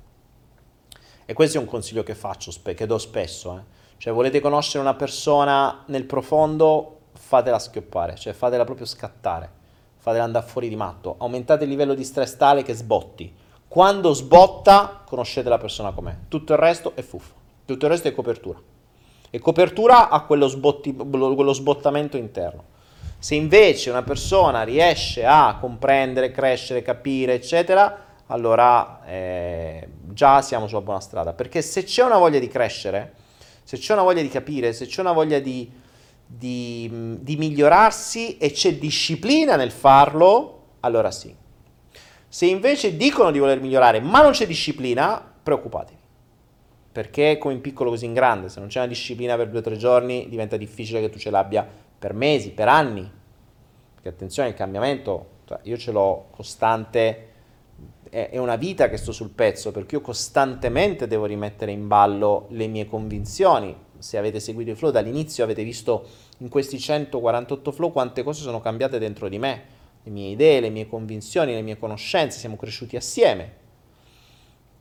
Quindi è abbastanza difficile poter dire sarò sempre uguale. Però posso dire io sarò sempre in crescita. Se cresci con me, bene se speri eh, che io resti bloccato, trattenuto o intrattenuto come vuole la televisione, e allora no, perché oggi sono così, domani non so cosa potrò essere, ma se anche tu, se parliamo di relazioni, persona, vuoi crescere in questa maniera, allora andiamo d'accordo. Disciplina, coerenza, eccetera. Andiamo sempre sul discorso non è facile, non è per niente facile. Quindi questo sulle aspettative, quindi penso che la, più che un'aspettativa sull'altra persona, potreste crearvi un'aspettativa su di voi, nel senso di io mi aspetto di impegnarmi, di fare il più possibile, il meglio possibile che io posso, per far sì che quello che sto per intraprendere, che sia una relazione, un lavoro, un progetto, quello che sia, eh, venga nel modo migliore, funzionale e piacevole possibile. È inutile che speriamo che gli altri abbiano la bacchetta magica o che gli altri ci rendano felici. La felicità ce la dobbiamo creare noi. Noi ci possiamo impegnare, quindi noi possiamo ragionare su noi stessi. Io mi impegno a essere in una determinata maniera. Le altre persone vediamo. Poi se ci riescono bene, se no, sti cazzi. Cioè, non è che devi per forza. Cioè, noi dobbiamo farci star bene in una cosa che non va. Cambiamo. Questo per le aspettative. Le seghe mentali.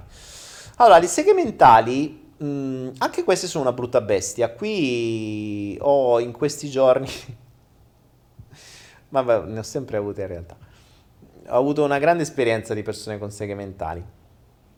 Le seghe mentali sono, uh, sono cose che limitano. Anche perché le seghe mentali, a volte io le chiamo le fisime, no? le, le paturnie, queste cose qua.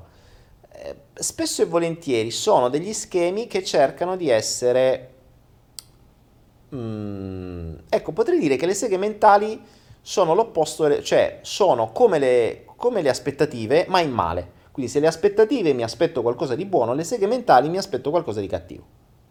Okay. Mi faccio una sega mentale, oddio questa cosa non andrà bene, oddio non sarò capace, oddio mo muoio, oddio mo se, ma, ma malo, oddio di su, oddio di giù. È una sega mentale. In, in, in fase buona invece è un'aspettativa sarà tutta una figata, ma che bello questo posto che sarà, oh sarà fantastico vivere con questa persona. Quindi direi che le seghe mentali stanno alle aspettative esattamente come il cattivo sta al buono, cioè come il, il dolore sta al piacere. Quindi se le, se le aspettative non sono utili, le seghe mentali non lo sono ancora di più. Non solo, le seghe mentali a volte diventano veramente limitanti perché ricordiamoci che il negativo ha più potere, sembra sia stato stimato 5 volte maggiore del positivo. Quindi, se io ho un'aspettativa, se in questo caso lo vogliamo leggere da un punto di vista di legge di attrazione o di legge di risonanza, una mia aspettativa potrebbe attirare, quindi potrebbe avere un potere 1, ok? Diamo un potere da 1 a 5. Potrebbe avere un potere 1 di attrazione, quindi se io mi aspetto una persona di un certo tipo, ho un potere 1 di attrazione, è come se la mia intenzione, e qui pa- arriviamo all'intenzione finale, è come se la mia intenzione di avere un determinato responso, un determinato risultato, una determinata persona, un determinato comportamento, una determinata relazione, quello che sia, quindi le aspettative mi hanno un potere 1, le seghe mentali mi hanno un potere 5. Per cui se come aspettativa è io spero che questa donna sia la donna della mia vita, 1 e mando questa intenzione, la voglio così, così, così. Le seghe mentali hanno un potere 5. Quindi, no, tanto non ci riuscirò mai, no, tanto prendrà a puttane, no, poi tanto ci avrei i genitori che saranno così, no, poi tanto... Ecco, le seghe mentali attirano molto di più. Quindi è più probabile che vi attirate a livello di intenzione, a livello di vibrazione, quello che risuona con le seghe mentali, piuttosto che quello che risuona con le, eh, con le aspettative. Questo perché appunto è scientifico che il, il potere emozionale di un pensiero negativo, quindi una sega mentale, è molto più potente 5 a 1 rispetto a un, a, un, a un, coso positivo. Ecco perché questo è un altro motivo per cui spesso e volentieri non si riesce a mantenere la disciplina. Perché? Ad esempio, disciplina sul cibo. Io adesso mi disciplino che non voglio più mangiare i cereali, non voglio più mangiare i dolci, non voglio più mangiare quello, voglio mangiare quello. Ok, ce la faccio. Pensiero positivo, vado lì sul positivo, positivo, positivo, riesco per 2, 3, 4 giorni. Poi che succede? Vado in una fonte di stress, pensieri negativi mi attanagliano, i pensieri negativi sono molto più forti di quello che ci siamo imposti col positivo. E quindi cosa fai? Te sfondi dei dolci. O mangi quello che, insomma, te ne sbatti della disciplina perché il il pensiero negativo è molto più potente. E, e questo ti permette, attenzione, è molto più potente del pensiero positivo, ma, ma, se tu avessi un valore onore o disciplina più alto, non ce la farebbe mai. Quindi il pensiero negativo è sicuramente più potente di un pensiero positivo, ma il pensiero negativo non è più potente di un valore. Quindi che cosa succede? Succede che Se ad esempio una persona vi dice che farà una determinata cosa con una determinata disciplina, ma non la fa perché è attanagliata dal pensiero negativo, capite che il valore onore o disciplina non è tra i suoi principali. Ma gli è bastato una cosa negativa per farsi fottere. Ok? Quindi segmentali più potenti di aspettative, valori più potenti di segmentali. Bella questa, mi è piaciuta, è venuta fuori una bella, mm, una bella cosettina. Mi avete fatto ragionare, grazie per questa domanda perché effettivamente ho ragionato su una cosa adesso su cui non ho mai ragionato. Perché è vero che il negativo è più potente del positivo, ma il valore è più potente del, del, del negativo. Ricordiamoci tra i valori, mm, se, se, avete visto il salto quantico c'è uno dei video secondo me più importanti che è la scala della vita, che è una rivisitazione, rivista e corretta dei livelli neurologici di, di Robert Dills in PNL, dove nei livelli neurologici salta, o meglio, non parla assolutamente dei valori che invece per me sono fondamentali. E dove appunto abbiamo questa scala per ordine di importanza che è fondamentale da passare d- durante il cambiamento e mh, dove nella, nella, scala più bassa abbiamo l'ambiente, nella scala più alta abbiamo l'identità e in mezzo ci sono tutti i vari gradini. E i gradini più importanti vicino all'identità abbiamo l'identità, poi abbiamo i bisogni, poi abbiamo i valori, poi abbiamo le credenze, eh, le abilità, i comportamenti e, e l'ambiente. Quindi i comportamenti vengono dopo le credenze, dopo i valori. Cioè i comportamenti sono proprio base, base, sono proprio terra terra. Quindi se noi avessimo delle credenze più alte o dei valori ancora più alti, quindi ricordiamoci, l'identità condiziona i bisogni, i bisogni condizionano i valori, i valori condizionano le credenze, le credenze condizionano le abilità, le abilità condizionano i comportamenti, i comportamenti condizionano l'ambiente. Questo è, è, è fondamentale. Di conseguenza un cambio di ambiente potrebbe cambiare tutto il resto. Quindi se i valori sono in una certa maniera, questi condizioneranno le credenze per la serie. Se io un valore disciplina o onore, se vuol dire che onore mi porterà a creare una credenza che io se dico una cosa la mantengo a costo della vita. E questo diventa una credenza assoluta. Ricordiamoci, il valore è quello che è importante per me. La credenza è ciò che io credo sia vero o falso. La credenza mi genera le abilità. Quindi se ho un valore disciplina, un valore onore, dico io sono capace, io so che ehm, cioè mantenere una parola è fondamentale, credenza. Abilità, l'abilità di mantenere la disciplina, per esempio. Adesso stiamo portando su questo, stiamo usando questo esempio, ma lo stiamo portando per la serata mio, la mia credenza è che appunto posso uh, mantenere la parola importante, avrò disciplina, comporta- l'abilità è avere disciplina. Comportamento, se dico una cosa riesco a mantenerla, cioè se dico che non mangio per 10 giorni determinate cose, costi quel che costi, non le mangio. Perché ho a monte una struttura che me lo permette. Se invece non ho a monte questa struttura e ne ho un'altra, Mm, che può essere, che cacchio ne so, eh, qualunque altro tipo, quindi non ho queste credenze che mi supportano, non ho le abilità che mi supportano, non ho i valori che mi supportano, dico una cosa e non la faccio. Questo adesso vi ho fatto un esempio su disciplina, onore, eh, ma vale per qualunque cosa. Quindi, eh, quindi tornando al discorso di aspettative, qualcosa che noi ci aspettiamo di buono, segmentali, qualcosa che noi ci aspettiamo di cattivo, aspettative meno potenti delle segmentali, segmentali meno potenti delle credenze, credenze meno potenti dei valori, valori meno potenti dei bisogni. Ok? E il quadrettino è completo. Bello, mi è piaciuto. I valori, brava. Eh, subito il, il, la regia ci manda i valori. Vediamo un po', rispondiamo Uh, rispondiamo a, a qualcuno di voi.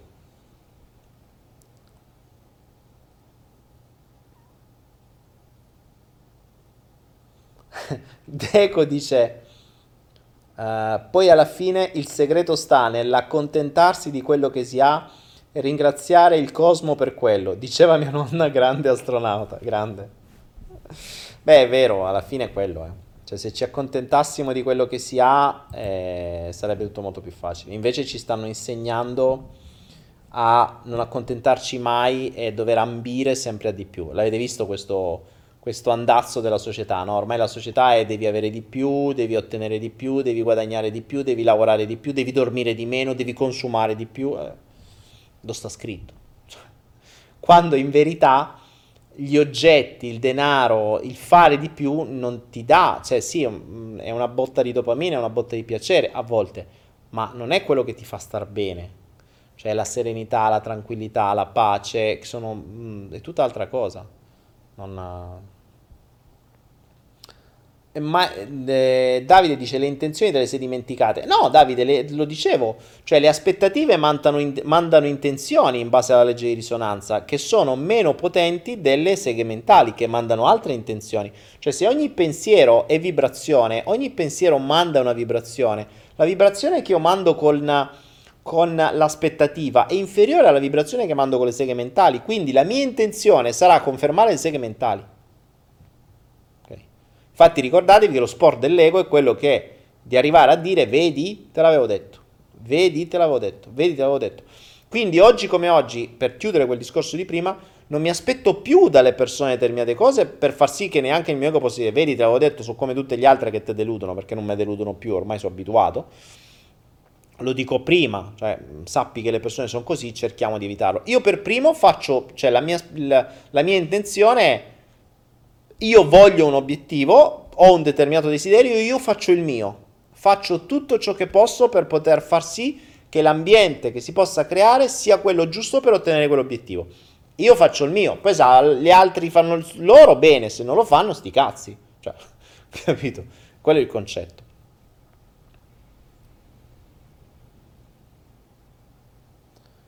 Valentina Malangoli, Dani, ci parli dell'importanza della correttezza ai fini del karma?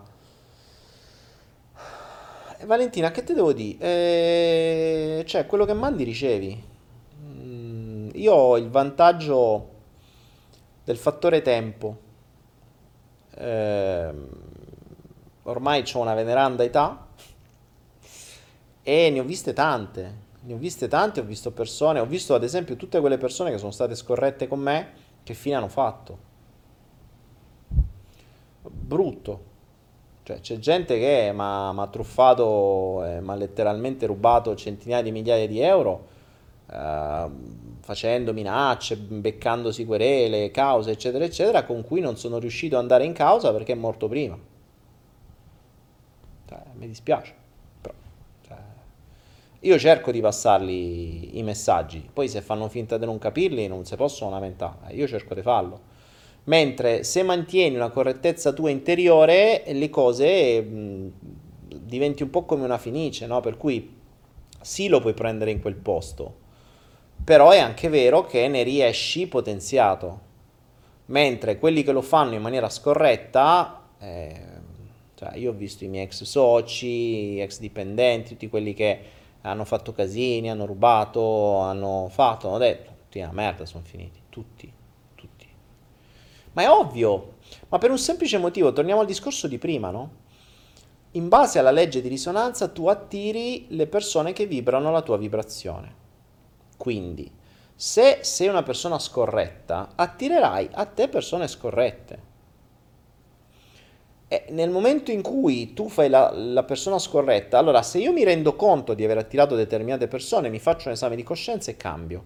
Cambiando vibrazione cambio le persone che attiro. Se loro non si fanno un esame di coscienza e pensano di essere nel giusto, attireranno persone come loro che saranno scorrette e si vinculeranno a sangue. E quindi, eh, sai, il karma è quello che a Napoli si dice se sputi in aria, eh, in gap ti ritorna, in faccia ti ritorna, e quello è il karma.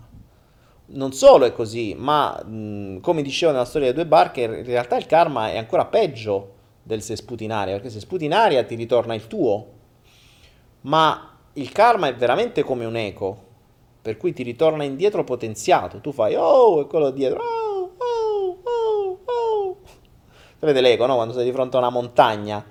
Quello che tu mandi ti ritorna indietro potenziato. Quindi se tu sei scorretto una volta, te ne troverai 10 persone scorrette. Rifletteteci. Lo capite bene, se lo capite ve lo faranno capire. Poi potrete dare sempre la colpa agli altri, il mondo è bastardo, il mondo è cosa, eccetera. Guardate, vi, mh, mm, vi faccio un esempio, di, un esempio per me molto lampante. Eh, tempo fa mh, mm, feci dei corsi qua e una, una ragazza, eh, il primo giorno la conoscevo, la conoscevo pochissimo, mi comincia a parlare, mi dice, ma sai, io mi racconta la sua storia, è un casino perché al lavoro attiro tutte persone scorrette, questi che mi sfruttano, eh, mi fanno di su, lui, il mio capo mi ha fatto questo, quest'altro, quest'altro, è scorrettissimo, di que-". insomma, la sua vita sembrava essere la vittima della scorrettezza. Vabbè, prendo atto del racconto, ok? Prendo atto del racconto. Poi andiamo a... Um, eh, in, in, un centro commerciale, l'NBK, che è un centro commerciale in Thailandia, Bangkok, dove a suo tempo c'era anche molto più falso, quindi c'erano tutte le cose false, no? so, i portafogli di Chanel, Gucci, quello che è, magliette, tutto, di tutto, di tutto. Falso fatto anche bene. La stessa persona, mentre eravamo lì, ovviamente in un altro ambito, era, non, era, non stava lì raccontando le cose a me, io amo osservare, no? E um, cosa fa? Vede questi banchetti, questi negozi con tutta sta roba falsa, vede non mi ricordo cosa, se era un portafoglio di Gucci o qualcosa, eh, che sapeva che costava tanto, chiama immediatamente la sua migliore amica per dire che aveva trovato il portafoglio di Gucci che invece di 500 euro l'aveva trovato a 400 euro se lo voleva. Costava 20 euro. Cioè costava 20 euro. Lo stava vendendo alla sua amica per vero a 400 euro. Ed era la stessa che qualche ora prima mi stava dicendo che la sua vita era costellata di persone scorrette. Quindi non sei una vittima, sei semplicemente attorniata da persone come te. e sapete quando gliel'ho fatto notare? Cazzo, no, è vero. No, no, allora no, no, mo la richiamo. Ha richiamato la sua amica, se non ricordo male, dicendo, no, guarda, scusami, ho scoperto che non è vero, è falso e costa solo 200 euro. Costava 20. Per carità, io sono il primo che dico che un servizio deve essere pagato, se te lo porto da 20-40 euro te li faccio pagare, ma da 20 a 200 la mia migliore amica, e che cazzo, cioè... Dopo che c'è... Aspetta, dopo il mio intervento, perché sennò io vendeva per vero a 400 e poi te lamenti che il tuo capo ti incula sulle ore di più che lavori, e, e dai, cioè è ovvio Ok, questo è stato l'inizio. Poi non so se ha capito, speriamo per lei. Va bene ragazzi, 22 e 11, forza, iniziamo a chiamare Giro, iniziamo a chiamare Giro.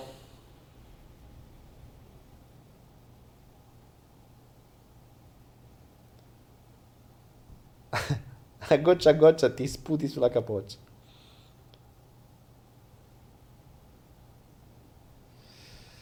Dalia Ibiza.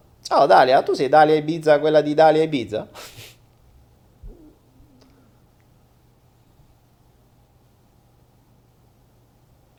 Vediamo un po', qualche altra domanda. Mm.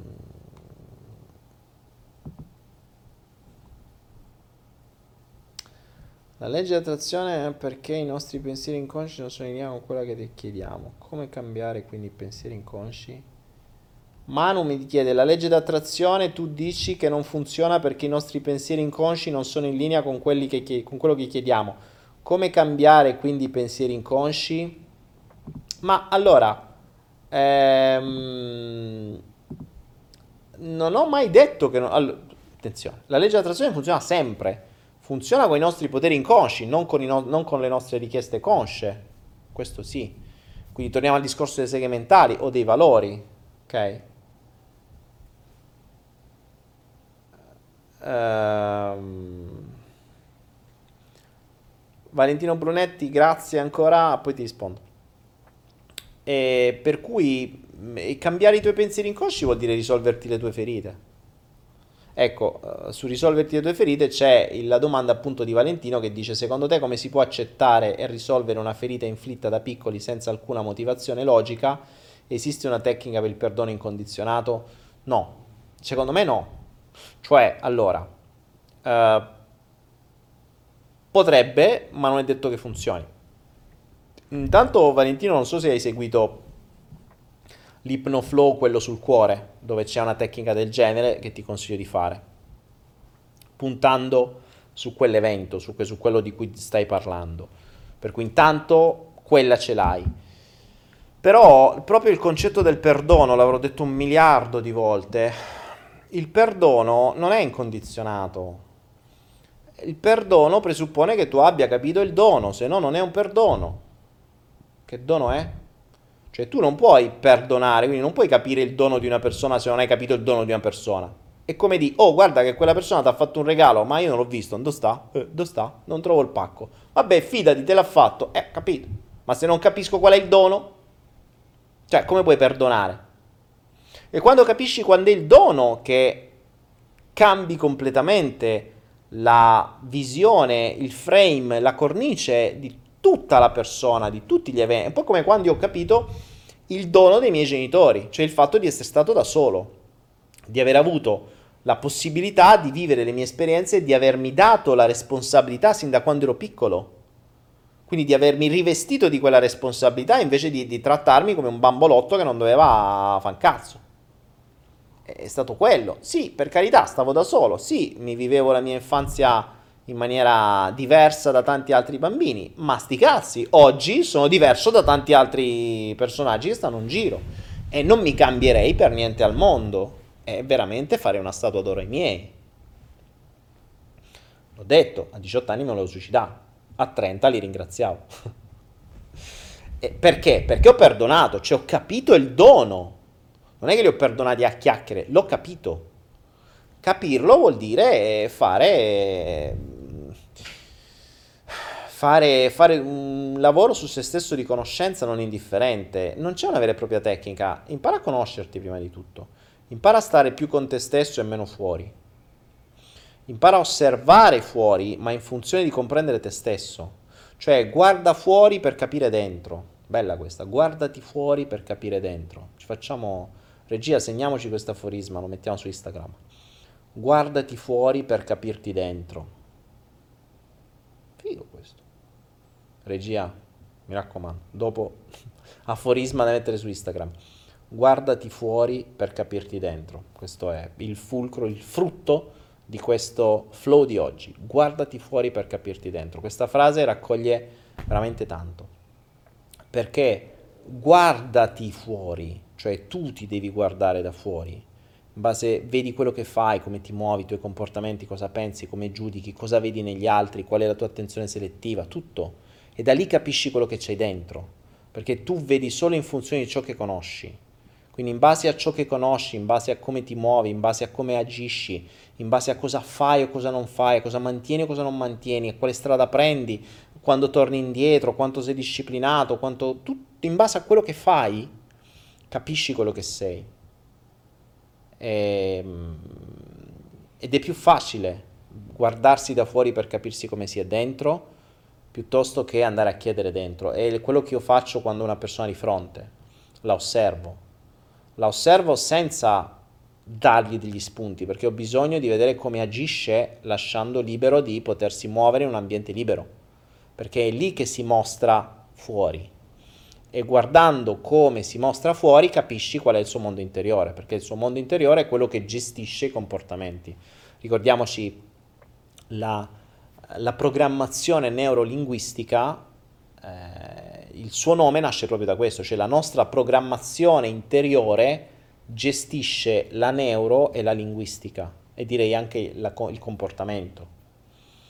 Quindi se tu vedi il comportamento e quindi anche la parola, quindi come agisce, come parla, come si rapporta, come si muove, come, come, come quello che fa nel mondo, quello che fa nelle varie, condiz- nelle varie situazioni, capisci la programmazione mentale. È più difficile entrare nella programmazione mentale per capire come si comporta, è più facile vedersi come si comporta. Ecco perché io non concepisco ad esempio la psicologia. Cioè che tu mi metti una persona sul, sul, sul lettino e la vedi solo sul lettino, ti devi fidare di quello che ti dice. Invece io non ho bisogno del lettino, ho bisogno di viverci con la persona, perché ho fatto i corsi da 3-4 mesi qua, tempo fa che non rifarò mai più perché un delirio. Perché devo vederle le persone? Perché non mi basta che tu mi racconti qualcosa. Ecco perché vi dico, le, quello che vi raccontano è totalmente, spesso e volentieri diverso da quello che poi accade di persona, perché di persona vedi come sono fatte, le come sono fatte realmente le persone.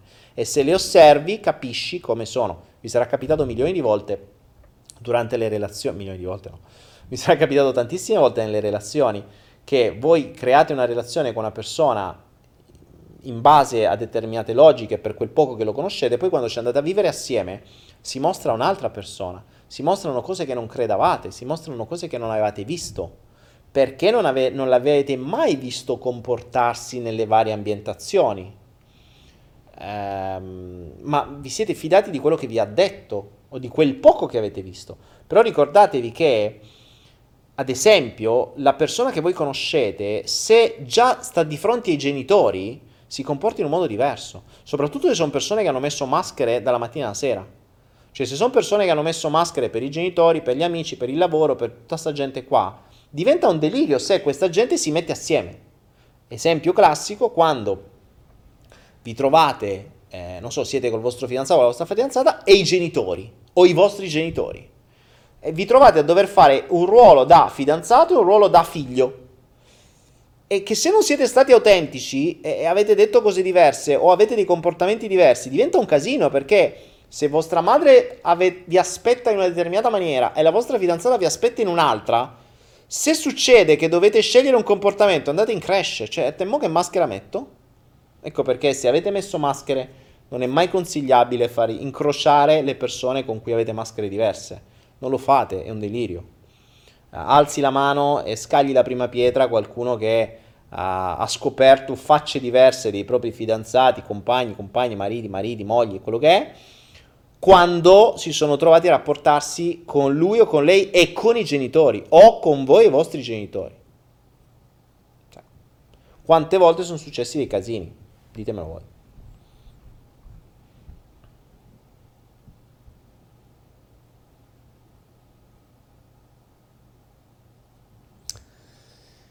Uh, Valentino Brunetti, mentre parlavi mi hai aiutato, una parola giusta nel modo giusto al momento giusto. Grazie, grazie a te Valentino. Questo è, questo è, il, questo è il flow. Come dicevo nel flow, uh, vediamo se c'è ancora la descrizione. Lo ricordate, no? Il flow sta scritto nella descrizione sempre, non ha un programma, non ha un tema, ma nulla accadrà per caso e tutto avrà un significato per te che la stai ascoltando, ma solo se ti soffermerai davvero a cercarlo. Follow the flow, segui il flusso e lascia che sia. Dovrei, ric- dovrei ricominciare sempre così, perché nacque così il flow, con questo, con questo messaggio. E ce lo siamo tenuti. Nulla accadrà per caso e tutto avrà un significato per te che lo stai cercando. Ma solo se ti soffermerai davvero a cercarlo. Bello. Follow the flow, segui il flusso e lascia che sia. Figo. Quindi, sì, questo è. Questo è. Quindi Valentino ha trovato quello che gli serviva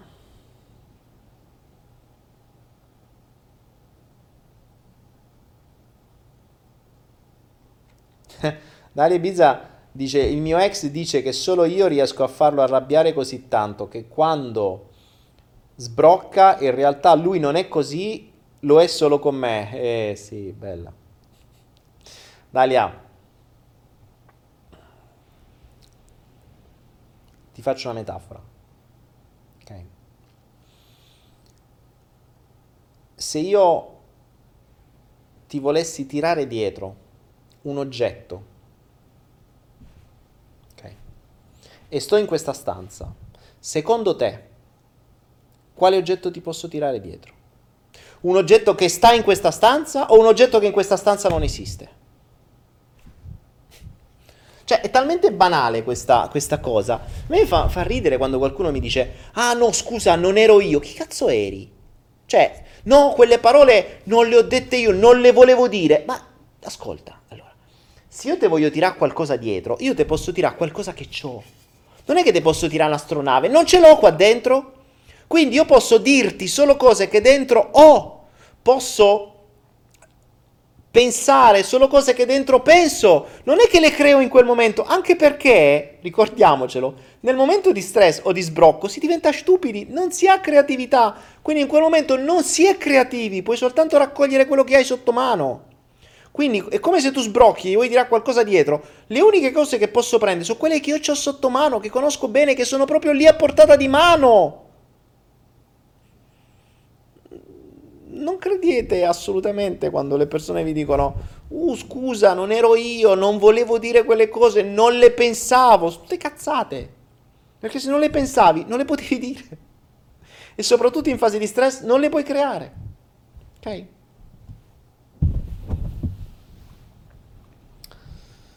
Ah.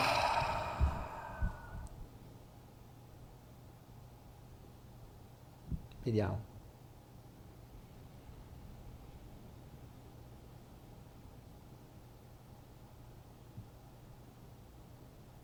Boh, vabbè, ragazzi, 22 e 24, si è fatta una certa. Basta, ho visto che le domande sono quasi finite.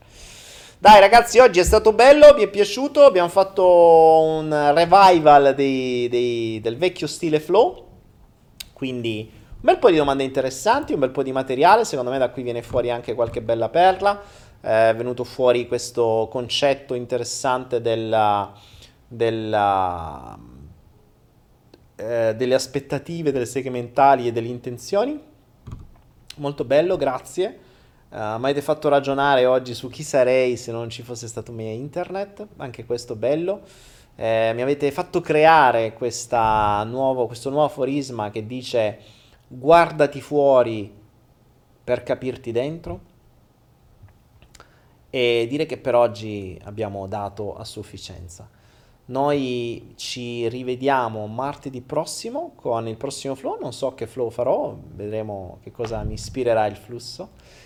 Eh, tra un po' si avvicina Natale, tra l'altro, per voi, va bene? Vi ricordo che per Natale potete approfittare di fare, mm, di fare degli acquisti su Anaera per accrescere invece di buttare soldi in cose inutili Uh, potete farlo per acquisire maggior valore e nuove conoscenze, nuove esperienze, ci sono una valanga di corsi, una valanga di book, quindi non vi sto neanche più a dirlo. In più vi ricordo che su Idilia, qua, idilia.net, ci sono i miei corsi a partire da un euro, quindi se volete partecipare all'asta fatelo e in più ci sono anche altri prodotti che ho in stock che devo dar via uh, a dei prezzi veramente meno della metà del prezzo. Quindi grazie, grazie, grazie, vi aspetto su Idilia, vi aspetto su Anaera, vi aspetto su Instagram, vi ricordo il mio Instagram Daniele Penna, vi aspetto anche su Facebook, Facebook ormai non so un culo più nessuno, però va bene così, su Facebook mi trovate sempre come Daniele Penna, ho la mia pagina personale con 78.000 followers, ma che ormai se non paghi su Facebook non ti caga più nessuno. Eh, meglio Instagram per adesso e come al solito su YouTube iscrivetevi al mio canale qui sotto, che c'è qua dove sta scritto qua, iscrivetevi qua, iscrivetevi al mio canale e mm, cliccate soprattutto sulla campanellina e mettete di ricevere tutte le notifiche, così riceverete tutti i miei video che pubblico quotidianamente con le varie domande eccetera eccetera, i, i vari flow, le varie dirette, i vari speciali che facciamo di volta in volta. Grazie, grazie, grazie, grazie a tutti voi, grazie di esistere, vi voglio bene, ci vediamo martedì prossimo. E Flowman sia! There's a vagabond a clown of his thoughts and his words. Like a cat, sometimes fast, and sometimes much more slow, and his song is follow the flow.